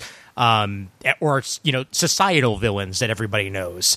Um, when it comes to pop culture, I would have been shocked. At the same time, I would have hoped that Darkseid would be one of those villains. And we haven't gotten there. yet. Uh, Snyder cut, baby. Y- yeah. Snyder will save man. He'll save us all with his genius. I have a question. Yeah. Um, just sort of a, as, as an, an adjacent kind Yeah. of slight detour, but like, did anybody? And I'm I'm expecting no. Did anybody honestly think that with the news that came on last Monday, Mhm. AT&T was going to kill DC Comics? No. No, not at all. No. No, no way. Said, "Yeah, uh, I, I, I figured so much." But people were, were kind of forecasting this is the start of that death knell. I This swear. is, this is the beginning of, of like like this time in five years there'll be no more comics. everybody tr- who tried to spread the rumor that DC was going to start licensing out their characters to Marvel and uh, that that Marvel was going to start producing DC comics themselves and stuff like that. It's like number one, it's not the '80s where that almost happened. Like a lot has freaking changed, you know. And even when that almost happened in the '80s, it almost is a is a term that's very difficult to interpret. You know, like Cold War than and nuclear annihilation than that. exactly, yeah. Like like just because Jim Shooter said, "Oh, hey, this almost happened," doesn't mean that it was you know like one one signature away from happening. You know, and a lot would have to change for that to actually occur in the world of comic books or in the world of pop culture in general. This is not Disney buying Marvel. You know, this would literally be not even a parallel move. This would be the exact same business. This would be Microsoft buying Apple. Like to it's be Highlander. yes, it, it, well, number one, it wouldn't happen only because the the the, F, the the FTC would step in real fast. absolutely. Yep, absolutely, one hundred percent. Yeah, because that's that's like that is a step too far. Like it was, it's bad enough that Disney now owns Fox. You know, Right. I forgot about that. um, which by the way, uh, it's it's still I'll, I'll have to mention it's still on the schedule, guys. Next week, New Mutants is coming out. I can't believe that they're releasing a movie that doesn't exist to theaters. Hey, It- they're There- putting that you they're mean- putting that movie out so it can be on VOD in about two months. exactly. There is no there is no New Mutants movie. It is just a mass fever dream by some former Fox executives. They took too much mescaline. They passed out. They had this hallucination. Bill Sienkiewicz is involved somehow. I don't know. That, that I said the same thing of Venom until I saw it. the, the trailer's one entire giant deep fake. That's all it is. Hey, pretty much. Also, you you missed your chance to say this, uh, Jamal. There is no New Mutants. There's only Zuul.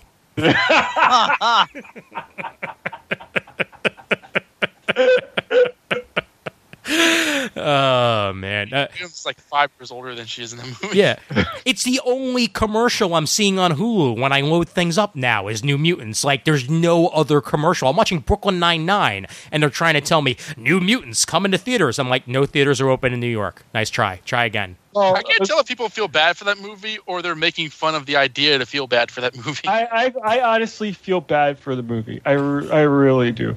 I know why they have to do it. They have to put it out in, in theaters. It's part of the contract. Yeah, exactly. If they put it out for a week, then it can be on it can be on VOD in Yep. a month. Yep, exactly. That's the only way they're going to recoup their money. Yep. They, they're just putting it out to say, "Hey, we put it out finally." Yeah. Hey guys. Leave us alone, internet. I, I, and uh, to to go to go back for two seconds to Japan. When I was in Tokyo, um, I think the perfect microcosm of how different Tokyo is to the rest of the world was when I went to Yodobashi Camera, and this is the in the days of the, of the uh, of like the height of the 3ds, um, and there were people all throughout the area of this electronics store, one of the largest electronics stores in all of Tokyo, right in the middle of Akihabara. Street I've been there. Street passing. Street passing with everybody going by. Street pass was a thing that you could do where if you pass by a, another person with a 3DS, you would essentially get a geotag from them. Uh, you download their character and you'd be able to play a bunch of mini games on your 3DS. They weren't playing 3DS games. They were playing the mini games built into the 3DS and just street passing for hours, sitting outside of that. And that's the community aspect of Japan that you don't get elsewhere. You know Right. that that that you know when we go into a comic shop, we're there unless you're unless you're literally going there to meet up with friends. Like you're very likely if you get into a conversation, it'll be a 15 minute conversation and you're in and out. That's it.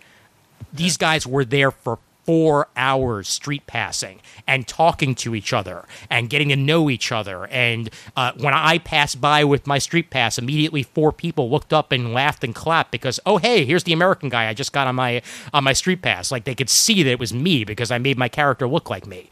And you know that's that's that's the the communal aspect that we really do not get here in the United States and in a lot of other countries as well that that you know happens there that we don't get. And it's another reason why manga is what it is is that you know people hang out in manga stores like what we used to do in borders the only difference is they actually buy the comics as opposed to us sitting down and reading them and then putting them back on the shelf um, So hang on, am I the only person on the call who's not been to Japan?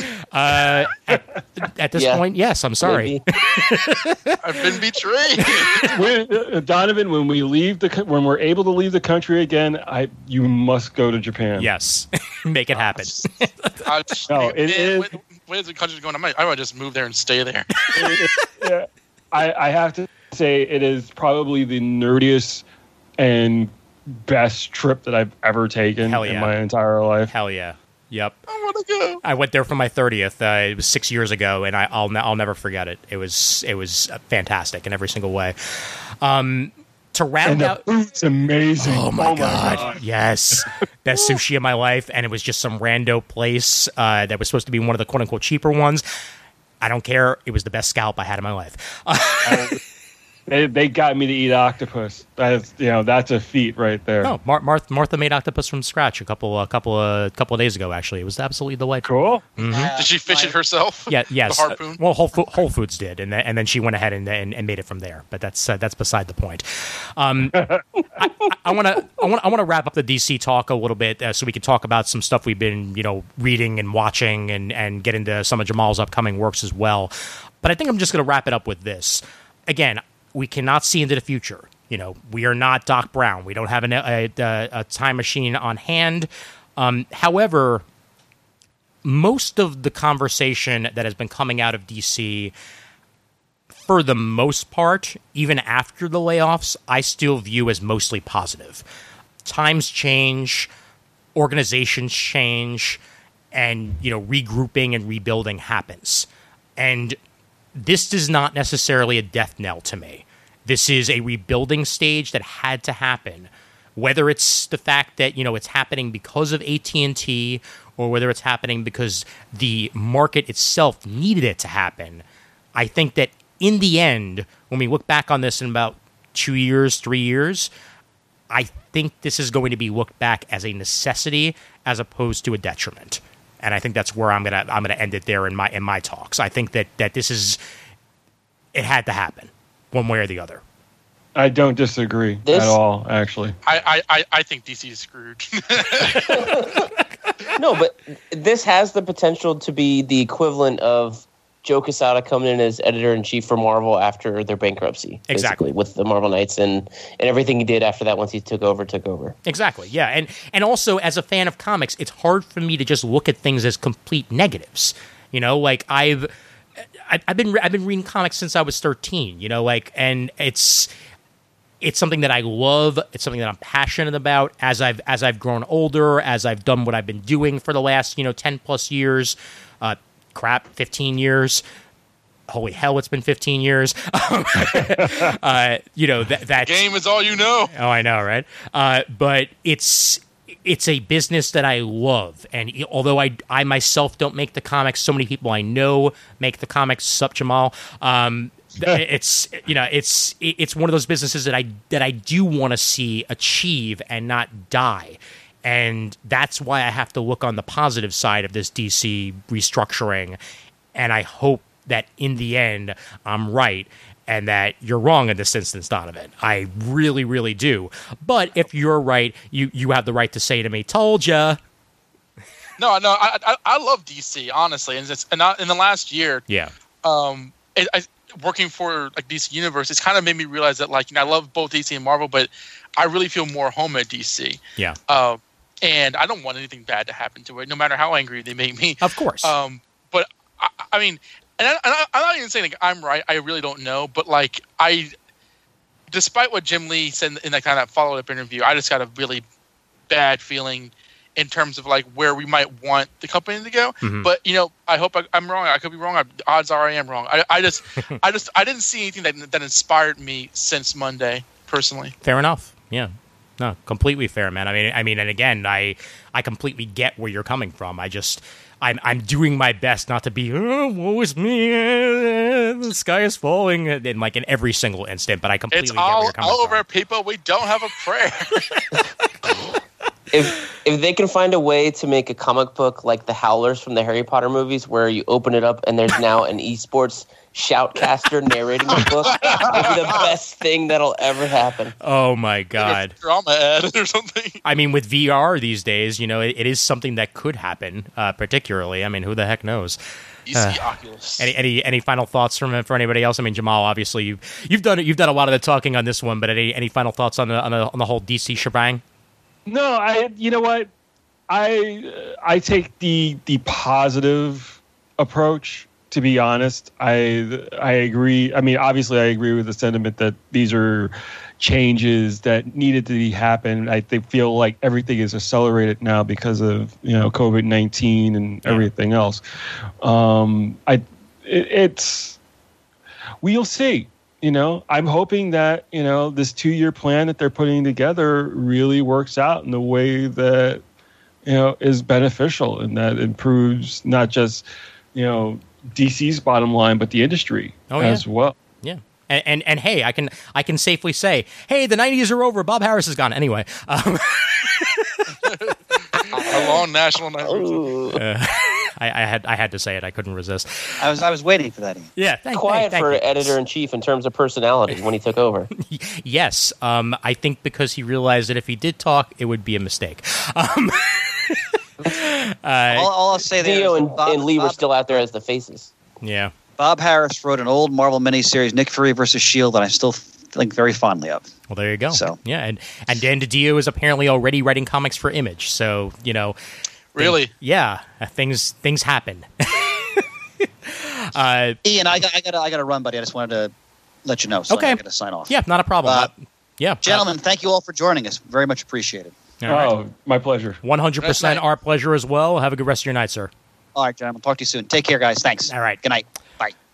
Okay, um, so uh, I think it would be good for us to talk some comic books because comic books are good, and they're not the business of comic books. So Yes. So now that now that Chris has left, has comic timing now taken over as Geoff Johns did the DCEU, and now we get to push people around and threaten actors.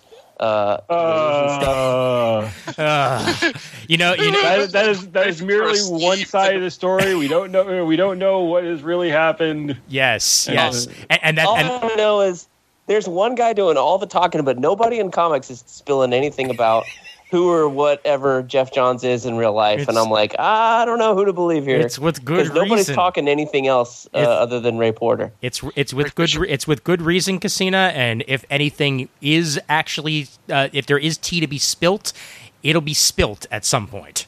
that Did, much. did we talk about the? Um, I mean, this is the old news now, but like, w- w- did we do an episode when like they announced the Justice League thing? Um, we did touch on it. Yeah, no, we we uh, we addressed it. Um, I, I'm not sure if you were on that one, Donovan. It may have actually been the last one Jamal was on.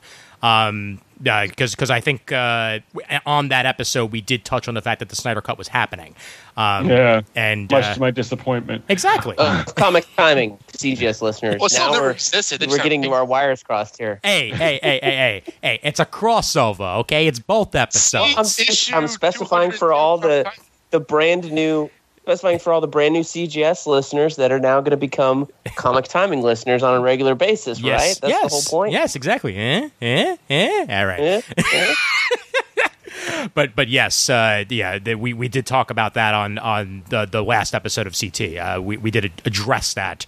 How you know some of us are looking forward to it, and others are like, oh hey, that's a thing that exists. So you know, It's gonna be. Look on Saturday. yeah. Actually, funny enough, because we've got uh, you know Oh. what, what's it called, FanDome. DC. Yes, DC. fan- FanDome. Which it sounds like all the DC fans are gonna come, come together and like battle for the creator's amusement. Yes.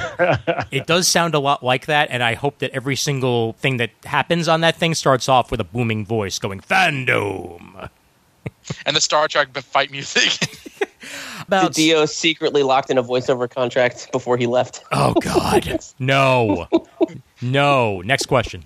Let's get ready to rumble, rumble, rumble. It's gonna it's gonna be good times. Everybody's gonna be ready. Okay, next question. Um, I'm Italian. I, I- I'm personally just glad I got to throw out my DiDio impress, impersonation at least once on this call because uh, I'm not going to be doing that nearly as much as I used to.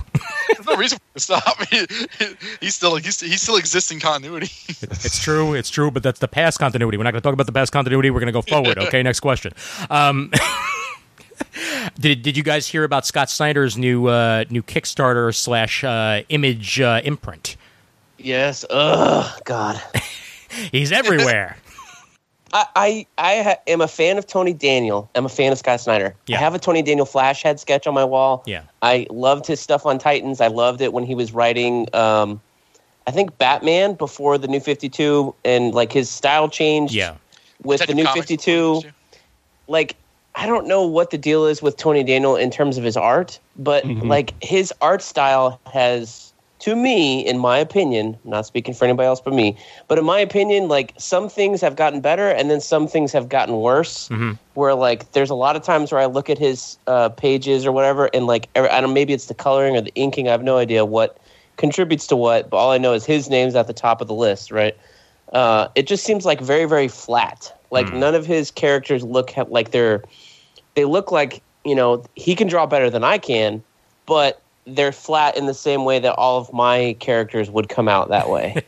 um, so I don't know if it's like a speed thing he's doing or an efficiency, and I also kind of roll my eyes because you know Tony Daniel was announced as the artist of the City of Bane or whatever, and it turns out he did like one and a half issues or whatever, and I'm just like, you know, I don't begrudge the guy. It's always personal stuff going on, so who knows what happened, but all I know is with the work that was put in front of me, and when it was substandard, and then it was like you know here and there. All I can go is okay. Well, now we're going to create our own. Like what? I don't know what what's been going on or whatever, but it just doesn't lend me any faith behind the project.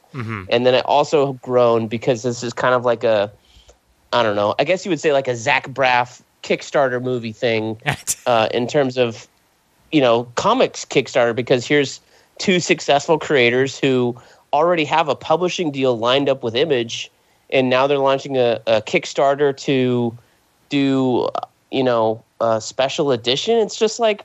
What, what do you need this for if you if you believe in the strength of your own brand and so does Image to to publish a book? But at the same time, I'm also the guy who bought the Spawn action figure Kickstarter from Todd so, Nice. I'm outraged. I can't stand it, except for the fact that I'm I- one of those suckers. hey, you know, I I don't buy many action figures from Todd McFarlane, but you know, when he promises me all these different things and he's doing updates all the time, I'm like, oh, it's a good campaign. I don't know. Fair, fair enough. know. Fair enough. Well, it's made ninety-seven thousand four hundred and fifty dollars right now uh, as we record this. Uh, more than uh, almost double the uh, forty thousand that they asked for initially.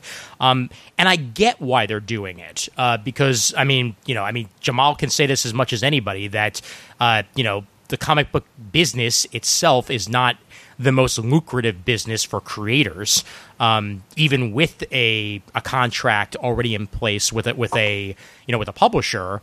You're going to want to make as money as much money as possible off of a off of a product to then potentially make more of that product. Um, Right. And and that's what I assume Snyder and Daniel were trying to do here with Nocturnal. Uh, you know, the first of this new publishing line, uh, which is called Best Jackett Press, out of Image. Take take that for you know for what you will. That's what I look at it as. I, and having having talked to Scott about it, um, I know. Well, one, he's not taking any money out of this at all. Got it. You know, this is this is all going to the books and all going to the other creators. Got it. So you know that that's a big part of it. But the other thing is that he wants to use this money, like whatever extra money is coming is going to come from this Kickstarter, is going to fund books with new creators. Well, that's great. you know so you know that's part of it it's, it's you know Scott's a good Scott's a good guy. He's you know he's he's a he's a guy that I like and he's a guy that I want to work with at some point. And you know it just I'm I'm happy for him. I'm you know I knew like I could see like within the first hour that they were gonna like you know that they were gonna make their goal by the end of the first day. Oh, so. of course, yeah. Also, this just in: Jamal Igle wants to work. Okay, no, no, I'm not. Jamal wants to work. Period. well, that too. Lad. That too. Jamal Good. Jamal Igle has enough work on his plate as it is. Uh, but he's damn good at it. So that's I that, That's try. why we're plugging them. I try. Exactly. I try. Yeah. Um, I, I'm I'm probably going to pledge to this. I I I, I want to see what this is going to be like, and um, I mean, you know, again, we're not going back to talking about DC, but I think that it's it's smart for Scott in particular, um, and and Tony and pretty much anybody who can at this point to have other sources of income outside of just you know the big two when they can get it. And Right. and you know this is this is definitely going to be that. Even with Scott putting all this back into the line um, if he can build the line and he can build you know a bunch of different comics coming out for create for a multitude of creators there's no negative in that this is this is all positive to me. So that's that's what this needs to be. And I think that that it it's going to do you know good for the industry in the end. So. I agree. yep. True that.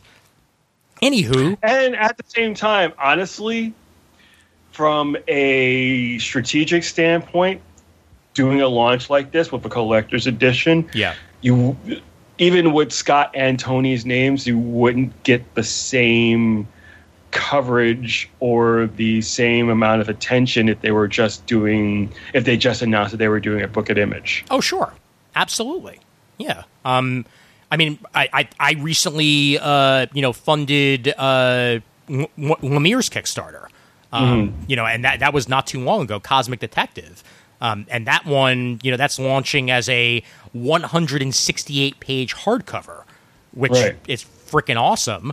But at the same time, like you know, they launched it as as their stuff. Um, I don't think there is a publishing deal in place yet. Um, and it's a very different scenario of you know going straight to Kickstarter and then and then working on the deal. Um, and we've seen creators do either or. I feel like you know sometimes there's already something in place, and other times it happens afterwards. I think that this is just you know there's no one set way of doing these sort of campaigns. What have we been reading, people? That's that that's that's that's important to me. I want to know what you folks have been enjoying over the past couple of months. Brent, New DC books. Oh, oh, oh, oh, n- DC, DC. What? What? Donovan? DC? What? What? That's crazy. Would talk. you believe? Well, so okay, so on my end, not to interrupt Donovan, if you want to talk about uh, talk about your books first. Oh no, go ahead. Okay, so after weeks of trying to track this down, Yeah. nobody had it, and I finally found a copy. I finally got the the the prologue trade paperback of Firepower by Robert Kirkman and Chris Samnee. Ooh. Ah, I've been waiting for this one. Yes, so it is. It's real. Well, you know, it's good. It's you know, it's Kirkman and Samnee. So Yeah. you know, it, it's a good-looking, high concept book. The fact that they did a tr- an entire trade paperback as a prelude to their ongoing monthly comic is a little insane. But when you've got Walking Dead money, I guess you can do whatever the hell you want. Sure. Um, but it, it's it's it's fun. It's you know, I mean, the premise is very simple. It's about this guy named Owen who is Chinese, but he was raised in the United States, and he goes on. He's adopted. He goes on a search for his parents, but he picks up martial arts along the way, and then he eventually finds his way to this this uh, clan of you know of martial artists who can you know throw fire from their hands and he trains with them and falls in love and you know but they get attacked by the scorched earth clan and you know he's one in the you know thousand it, it's and then you know the, it ends where the the new series picks up which is 15 years later where he's married with two kids living in the suburbs Okay. Iron Fist meets Matrix meets Avatar: Last Airbender. Eh, more. It, I would say it's more Iron Fist.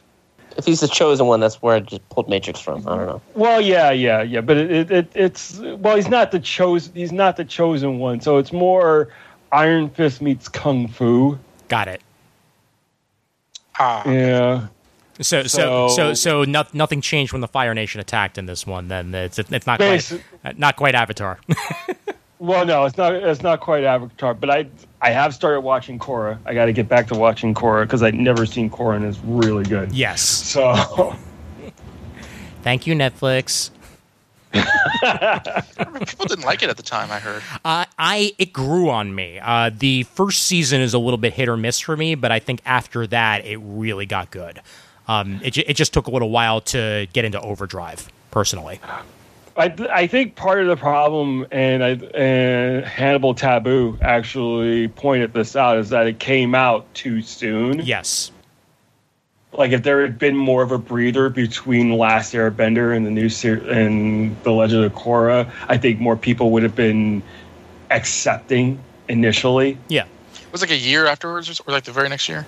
Something like that, yeah. J- like j- it was a really, it was a really fast turnaround. Yeah, just just like if the creators of Avatar: The Last Airbender hadn't come out and said, uh, "Yeah, uh, we ran away from the live-action version because it looks like a trash fire," uh, then maybe I'd be looking forward to it a, bit, a bit more than I am right now.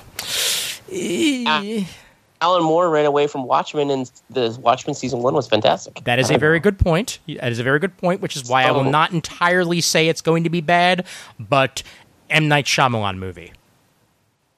That's the only Avatar I've actually seen. Oh no! I Oh haven't laughed the seen entire anything. time. no, Donovan! Please see the animated series. Do that immediately. Wash that taste out of your mouth, man. Come on. Uh, it seriously was hilarious. I, found, I, laughed, I laughed my ass off. God. So the, the uh, so the firepower prelude got you looking forward to the ongoing. Yeah, actually, I picked up the the free comic book. Uh, it was sort of this backwards thing because I picked up the free comic book day issue first. Yeah. and they reprinted that as issue one, and then I picked up issue 2 and I'd been trying to get this book and Pulp also by Brubaker and Sean Phillips, which I still haven't gotten a copy of because it's freaking sold out everywhere. so, and my LC, my LCS, uh, my LCS can't get a copy from Diamond for some reason. So, Hmm. uh, It's all right, man. You'll get it. You'll get. Maybe you'll get it at a convention. Wait. Hold on. Never mind. Nah. Yeah, yeah, digital it is. Said InStockTrades.com. I don't know. Yeah, it, it could be. Could be. Maybe if they have it in stock. It's stuck. It, It's, it seems to be sold out everywhere. So if they're smart, they'll print another one. That's Isn't that's. that the whole point of the graphic novel format for him? Uh, I mean, yeah, I would think so. But hey, digital. You know, it's right there. You, they, they yeah, that that was another thing I was going to say. Yeah. There's never not a copy available on digital. Yes. Uh, yeah, no, uh, In Stock Trades does indeed have the pulp hardcover right now. Uh, I am seeing that on their website. So that's a thing. Donovan, what have, what have you been up to? I think ASM has been on fire for a while. Yeah. I've been really, really enjoying the Spencer run, and and I've, you know, I've I've referenced here or there on Comic Time that like I. I, I never really got over one more day, and I, I read I, I read Spider Man um, throughout you know brand, I mean, sporadically throughout Brand New Day, and I read the Slott run. It just I just I just never thought it was like good, um, or at least or at least you know as good as it would have come before. And I think Spencer to me brings back the sense of who Peter Parker is because he's not like shucking and jiving for comedy. Hmm. He feels like a character who's had like the weight of his own history behind him. And there's this whole thing going on with this new villain Kindred and stuff, which I think is particularly interesting. There are some really new ideas. He's he's brought Peter and MJ back together in a way which doesn't feel thoroughly contrived. Um, and there's a lot of mystery in this too. Like I, I really feel like I, I that like that my Spider-Man has kind of returned uh, through him.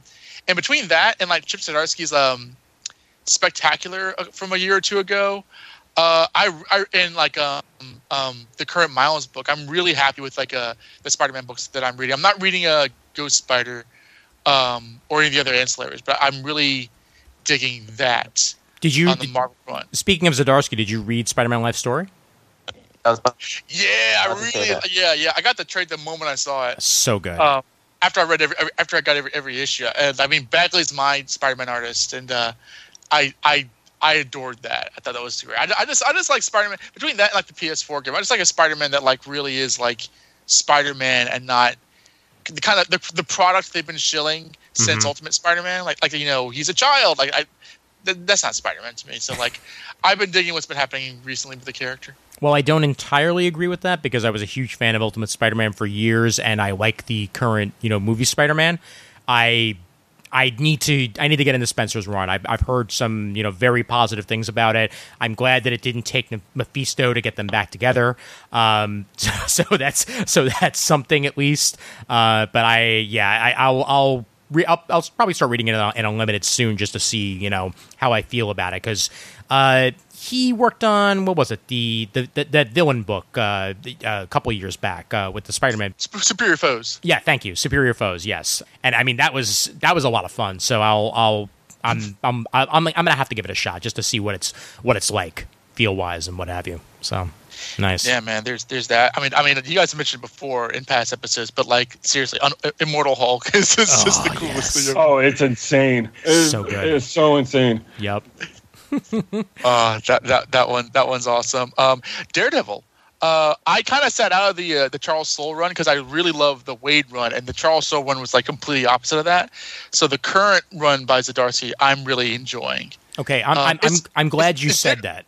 I'm glad you said that Well, because it's it's been it's very by numbers, but it's it's still entertaining. yeah. Well, well, no, it's just more that I've I've heard some people love it and some people hate it. Um. So that's that's why I'm. Well, here, here's the problem. Here's my problem with Daredevil in general is everything is his fault.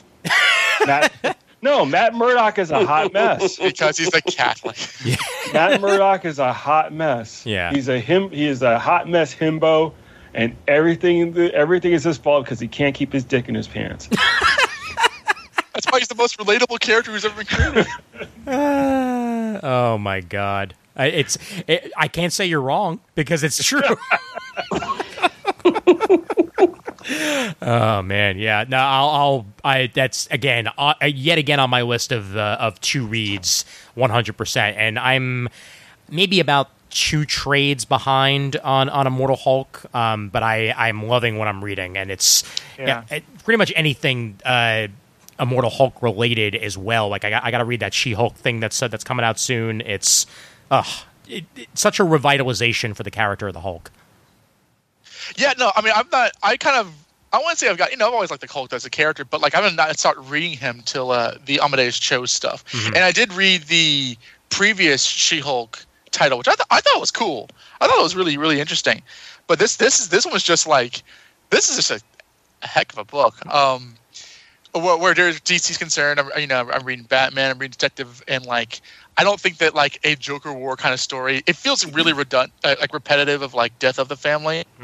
Um, but uh, I'm also reading Batman: The Outsiders. That's doing pretty solid. But like I, to kind of like bridge it over to to you, Ian. I, I- I also am in reading Young Justice. Oh it, God, looks like, it looks like Bendis like can't make up his mind whether Tim's like the Drake or he's Robin again. Like a lot of Yeah, those I know. stations are Robin. yeah.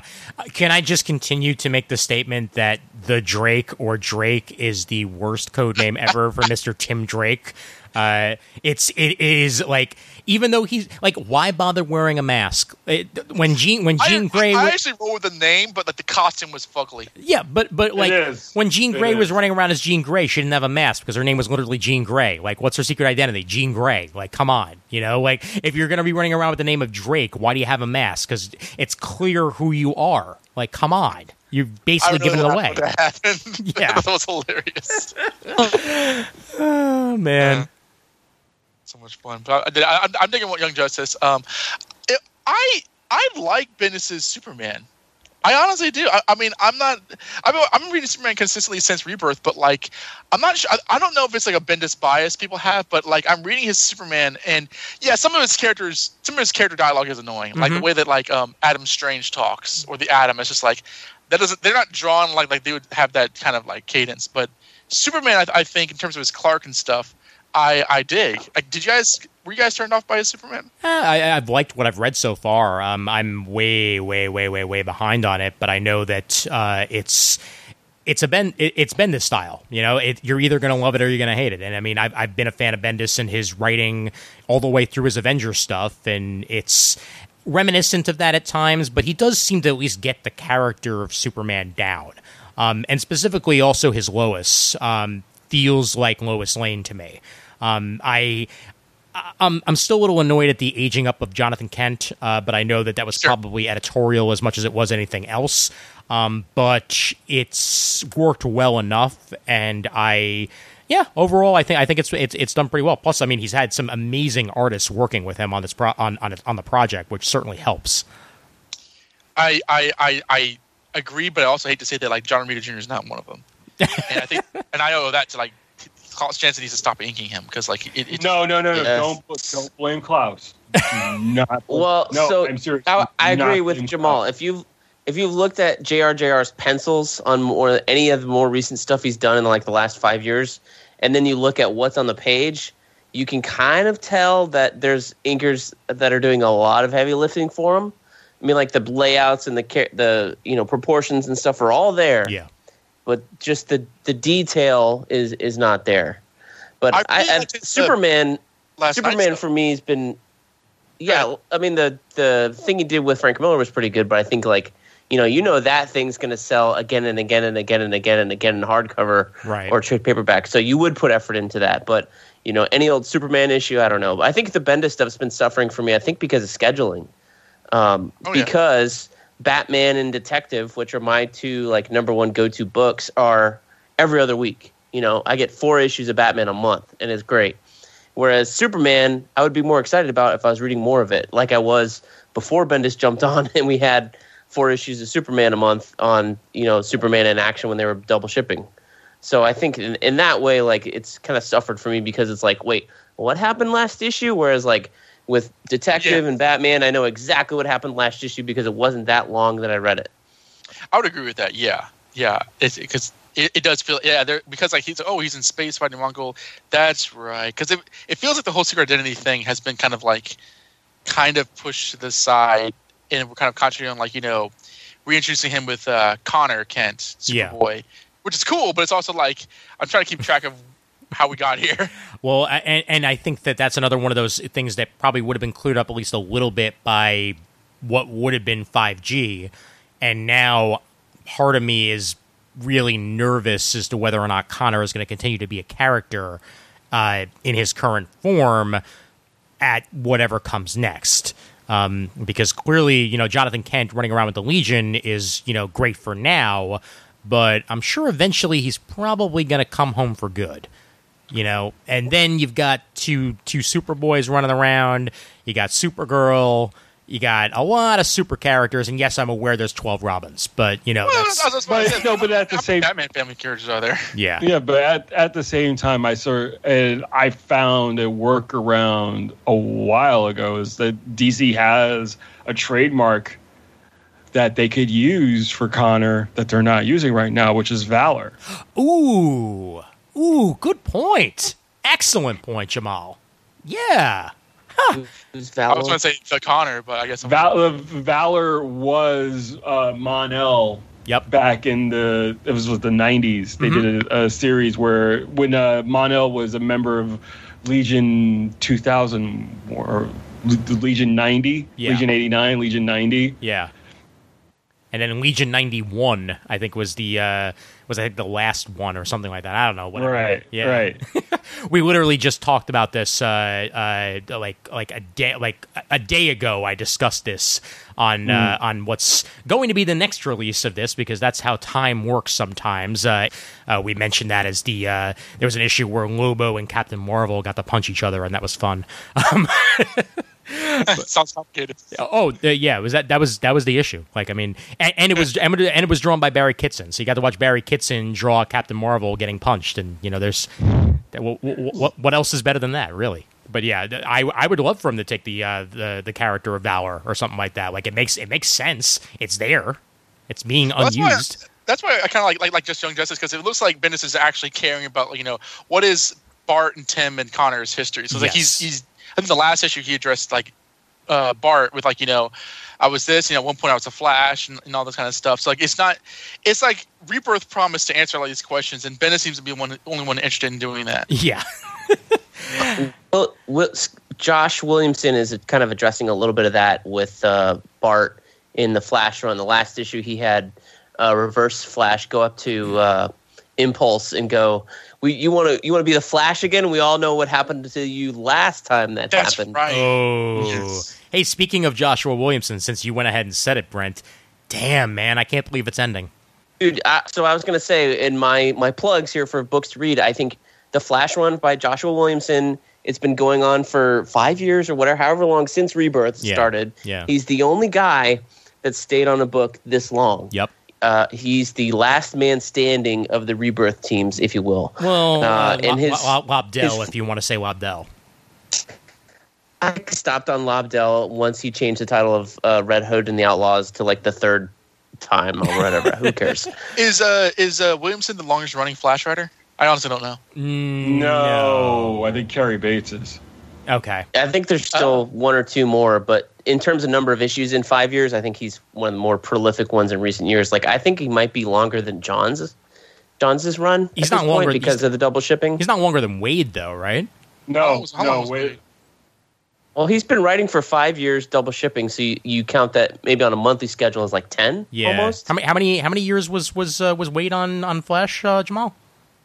Oh shoot, I can look that up. Hold on. Yeah. Yeah, because In a Flash. He's got at least five Ultimate collections. I know, uh, like they're they're we're collecting his run there, five or six. Yeah, but I, I mean, and and just like again, like the bevy of artists that Williamson has gotten to work with as well has certainly certainly helped him out very much on on his on his tenure. You know. I mean, Howard Porter's been in and out the entire run, which has been great. Yep. Um, Carmine G. Di Minico. I can't pronounce his name. I'm sorry, but Yeah, yeah, he started it off, and he's. I don't think he's back yet. Who is there now? Uh, Rafa Sandoval, which is a great artist. Yes, yes. He's been in and out of the run. He's coming back Yep. the last couple of issues. Um, so yeah, great art, great story. It's basically one big long battle between uh, the Flash and what you just found out. Spoilers: Reverse Flash of the entire arc, and uh, interspersed between there are these new forces that uh, were discovered, and kind of, I'm waiting to find out why they were discovered. I guess we'll find out here. But he's wrapping up the end of his run. I think in the next like uh, couple months. So Yeah. yeah, it is a bummer because it is one of the best comics I've ever read. Yeah, it's it, it, Um, I I you know anyone who knows me and I've, I've said it before on both comic timing and comic geek speak that you know I'm a Wally guy before anything else. And, Ride or die. And Williamson has made me give a shit about about Barry Allen.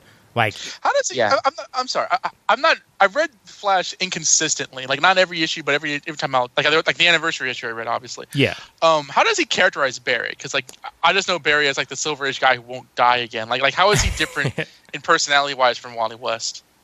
Because I know Wally West. Barry is the guy, Barry is the guy that's always late. Like he's constantly late for family gatherings and all this stuff because he's so focused and determined on being Flash, and he's kind of forgiven for that by his quote unquote family because they all know that to him, like being a Flash is the first thing because he has this weight of responsibility. So it's almost Peter Parker-ish at this point. So he's not the Geoff Johns holier than thou old goody two shoes. Like he's very much the the Barry Allen that we got with New Fifty Two and all that, where he's like much more modern, um, you It's know, like and Gustin. kind of more down to earth. Yeah, yeah, pretty much. Okay. Um, so it runs in there, but yeah, the artists and the stories he's had. a Year one thing with time travel, uh, which was very cool. All the rogues are used in here. He's introduced some new villains. Godspeed, if you watch the Flash TV show, is a Williamson creation. yeah, Um, that has been very. That arc was very cool because as it's begun and ended, um, he had some weird like reverse Speed Force Dark Flash negative Flash stuff. Uh, who is the guy? Uh, the last guy that was on the Flash TV show, Bloodwork or something. I Yes. believe Yeah, was also Bloodwork. one of his Mhm. creations. Yep.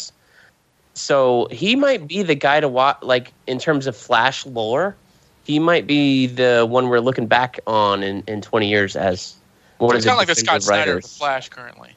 Pretty much. Pretty much. Yeah. But it's it's underrated and and nobody's talking about it, which is strange. Yeah, but it, it is going to be. I, I would I would straight up say it is going to be one of those one of those runs that's going to look back on just as fondly as what Waid and Johns did. Um, I I think that and possibly even more so than what Johns did because um, I there were some things that that hit with uh, with Johns' Rogues Gallery and there were some things that missed.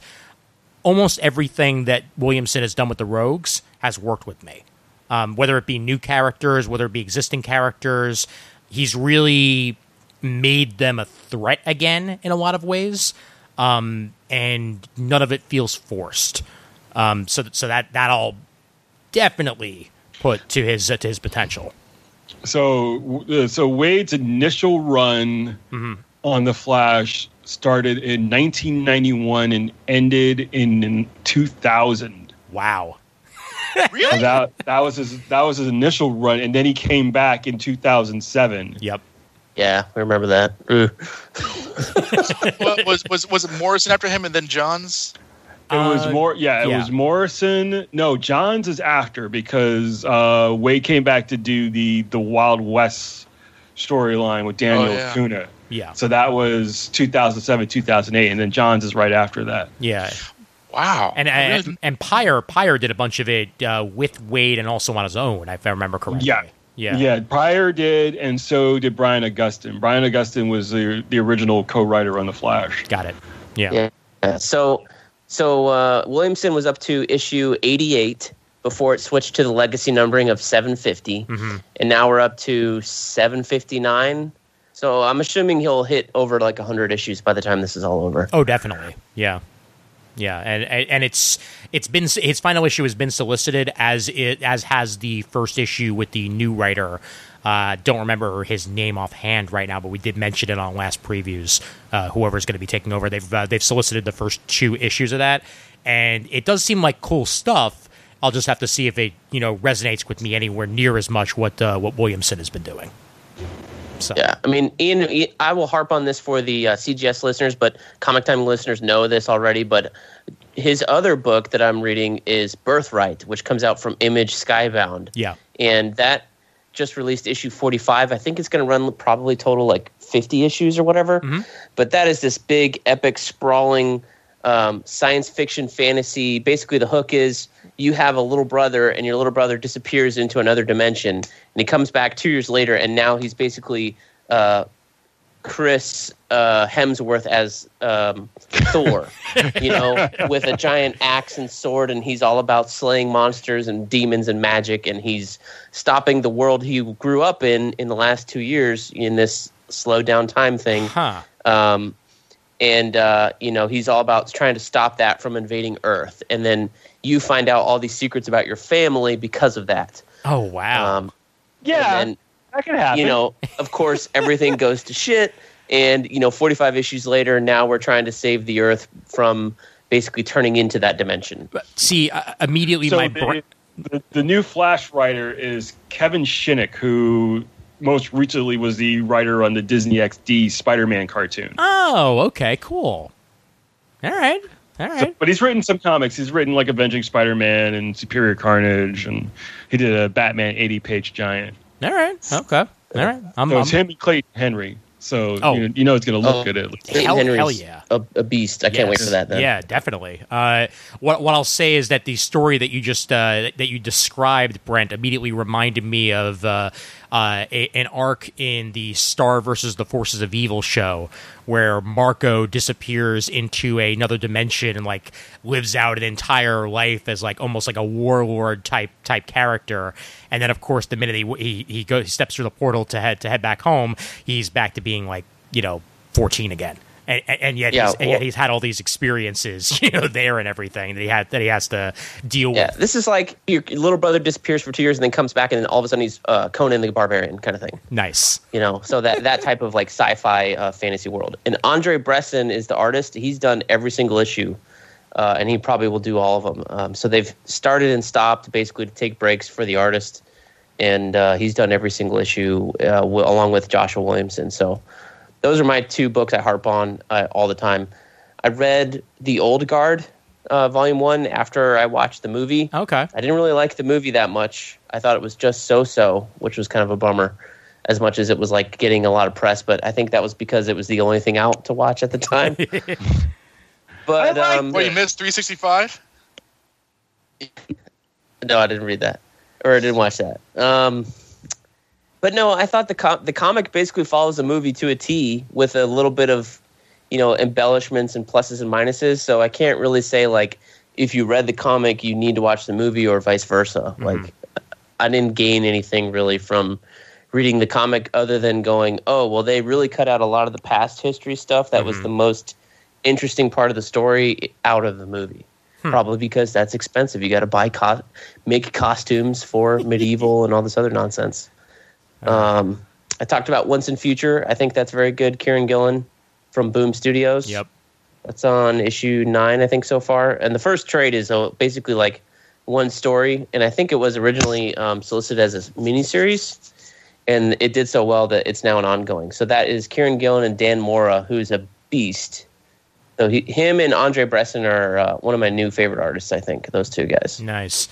Uh, I, I haven't done a lot of reading over the last couple of uh, weeks, but I, I did go back and uh, take a look at the first two volumes of Umbrella Academy again, just because I, I sat down and I, I watched season two of the series, which I adored. Um, it's I, I love the first season. The second season is like a step above for me. Uh, it it it does character building in ways that the first season didn't get to. Um, it it changes some of the story of the comic, but in positive ways, and gives more plot lines for the characters uh, that that we didn't get in the uh, in the original comics. But but I went back to the original comics just to see just how different things are. Um, and I really do appreciate them both for you know for as they stand. Um, it's the the the original comics. The first two volumes are very different in some ways and very similar in others, but uh, where they're going with the story of the of the TV show looks like it's going to tie into more of what volume four, which just got announced, of Umbrella Academy is going to be. So I haven't read volume three yet. Um, I'm going to go ahead and do that uh, over over the next week or two. Um, but let me know what you think. Let me know what you think because I read volume three before. I think once the trade came out or something. Yeah. Because I loved volume one, thanks to you when we were doing our review corner thing on comic timing. yep, And then uh, I read volume two. I like that, but volume three was just like a felt like a mishmash of of stuff. It didn't really feel like one cohesive story. And then I tried to watch the TV show. I got through one episode, and honestly, I was quite bored by it. I don't know if it's because like I reread volumes one, two, and 3 right before then, or something like that. Yeah, but like the comic is such an acid trip with the art that to watch this like oh, same thing of like characters and like monkey boy is not really a monkey at least so far in like the first two episodes. And i'm like uh, i don't know. I would have preferred maybe if it was animated. Get i don't know. get through the first season and get back to me, like because I think that that, that you get a way more trippy as the show goes forward. Um, it because even I'll admit it starts off a little bit slow the series, but I think that uh, it definitely picks up in the back half of the first season, and season two is like nonstop better for me. Um, mind you, I was already in the mood for weird because I finished the season of Doom Patrol, and god damn, is that a good yet. show?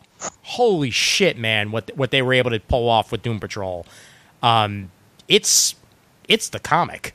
Like in in in The Morrison comic. yeah, exactly. It is a it is and I mean I love Happy, but this is the closest that you will ever come to a successful adaptation of a Morrison comic 100% on the screen. Um and it's you know they, they they do they do so much of what of what was done in the comics and i mean even with adaptation stuff it still works like you know do they have a sentient street they sure as hell do you know do they have a do they have a comic book strongman they sure as hell do you know that and and randomly it's my favorite version of cyborg that's live action which didn't take much but still um I, just, oh, just, just, just overall, I, I, I'm really impressed with uh, with what, what, with what they put out. And season two was uh, nonstop fun for me. So very Did you happy. watch with Harley that. Quinn? Yeah, I did. It's it's it's excellent.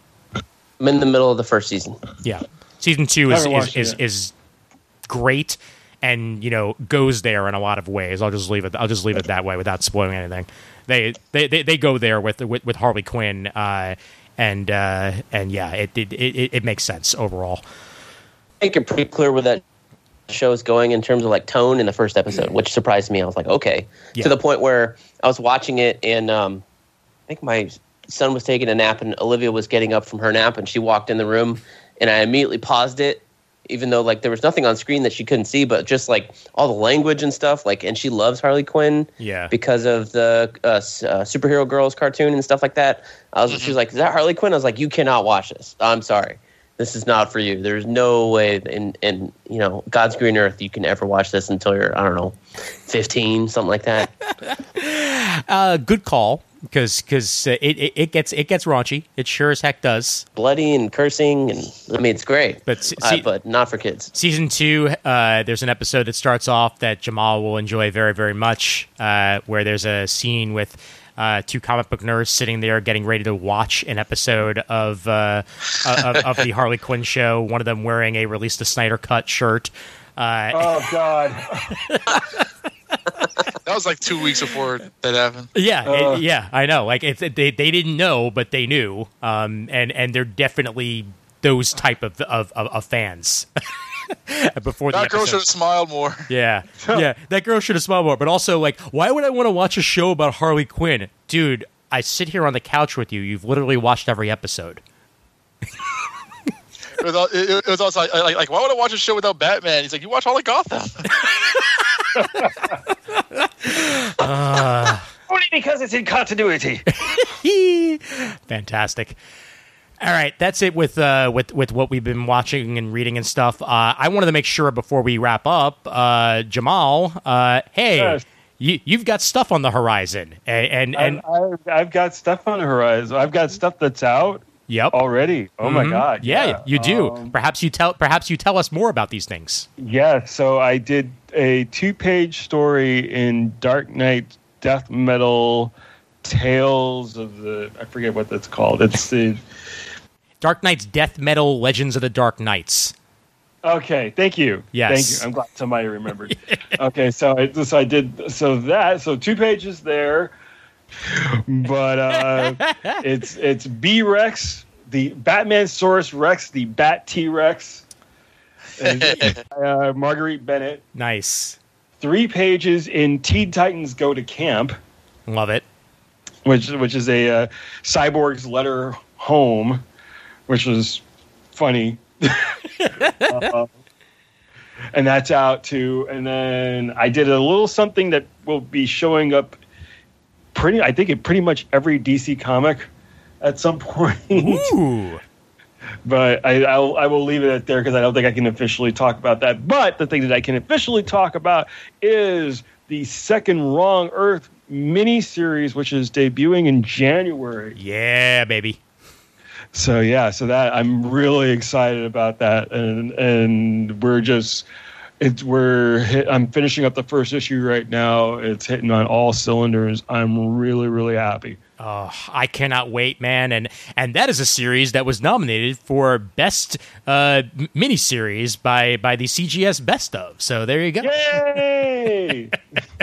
Uh, I, I freaking love Wrong Earth, man. Everything about it just just completely connects to me as a as a guy who started reading comics in the '90s, getting both that you know dark and gritty, along with uh, with holy Houdini Batman. You know, it's it, it absolutely works. it, it's it's so much fun to draw. It, it it really is. It's just you know, especially for those of you who may be listening to this and have absolutely no idea what we're talking about. So, The Wrong Earth, which is published by Ahoy Comics, is co created by myself and Tom Peyer. Mhm.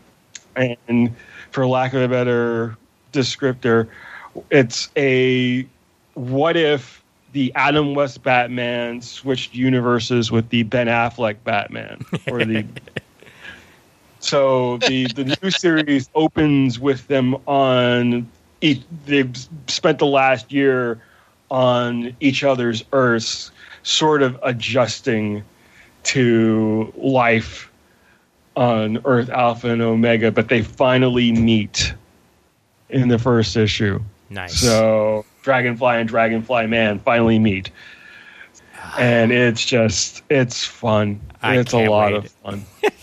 I cannot wait, man. I'll be I'll be buying that. Uh, I'll be buying each issue with that as it comes out digitally, man. It's uh, it is one of my favorite series, and I cannot wait to see more of it. Yeah, no, it's it's just I'm I have a blast working with Tom. Uh, uh, I really do. It's just it's great. Yeah, I mean, hey, anybody who wrote that much Flash along with Mark, because everything comes back around. This is fair. Fantastic, uh, and uh, and yeah, man. I mean, uh, it's I'm I, as usual, just happy to see you working. oh, thanks, man. I appreciate it. 100%. And I think that pretty much takes us to the end here. Uh, I, I'd like to thank everybody for uh, hanging with us for two and a half hours of nonstop conversation. It's been absolutely awesome. And, uh, you know, combining the two shows in one way or another uh, was bound to happen eventually. And I'm happy to see it happen. And sorry Chris couldn't stick around the entire time, but I'm sure he'll be listening to the rest of this episode as well. Uh, but, uh, Jamal, uh, where can they find you online? Uh, you can find me at jamaligle.com, and that'll lead you to all of my other social media links on Twitter and Facebook and etc. So, Awesome. Uh, Brent, uh, you want to you want to go ahead and let everybody on uh, on the Comic Geek Speak world uh, know about your YouTube channel and what what have you? Yes, I'm on YouTube as BK's Bullets, just as in the old Raging Bullets segment I used to have long, long time ago. Kept the moniker. We're on Facebook. You can like our Facebook page as well. So all content goes up there. Both like, comment, share, subscribe, all that nonsense. Plug, plug, plug, plug away. Yes, indeed. And uh, at Casina B on Twitter when he remembers that exists. yes. And uh, Donovan, uh, where can they find you?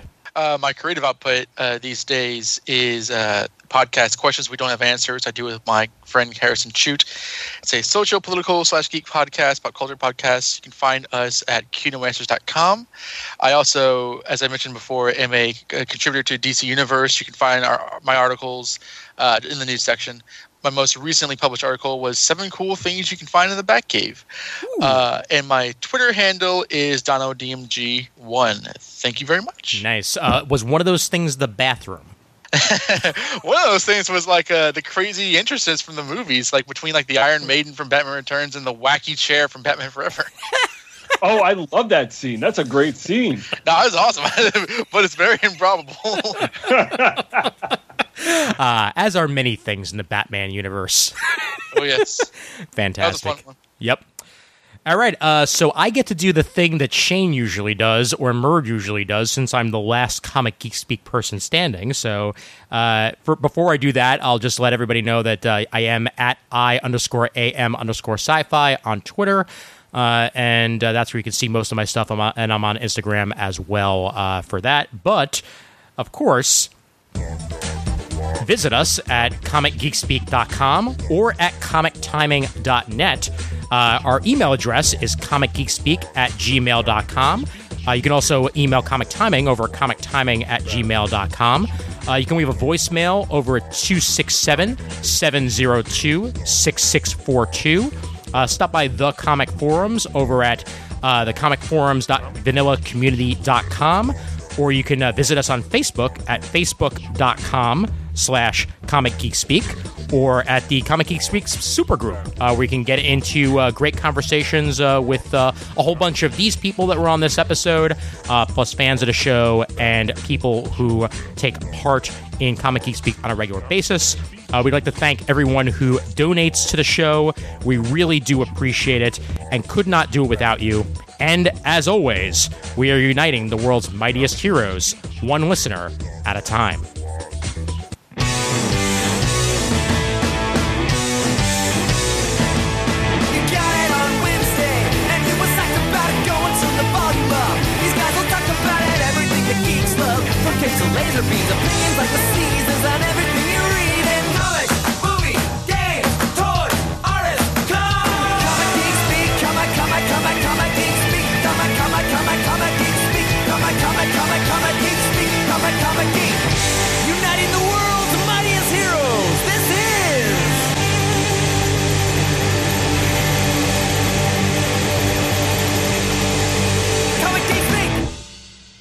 And there's always time for comics. Ha! Got it in there.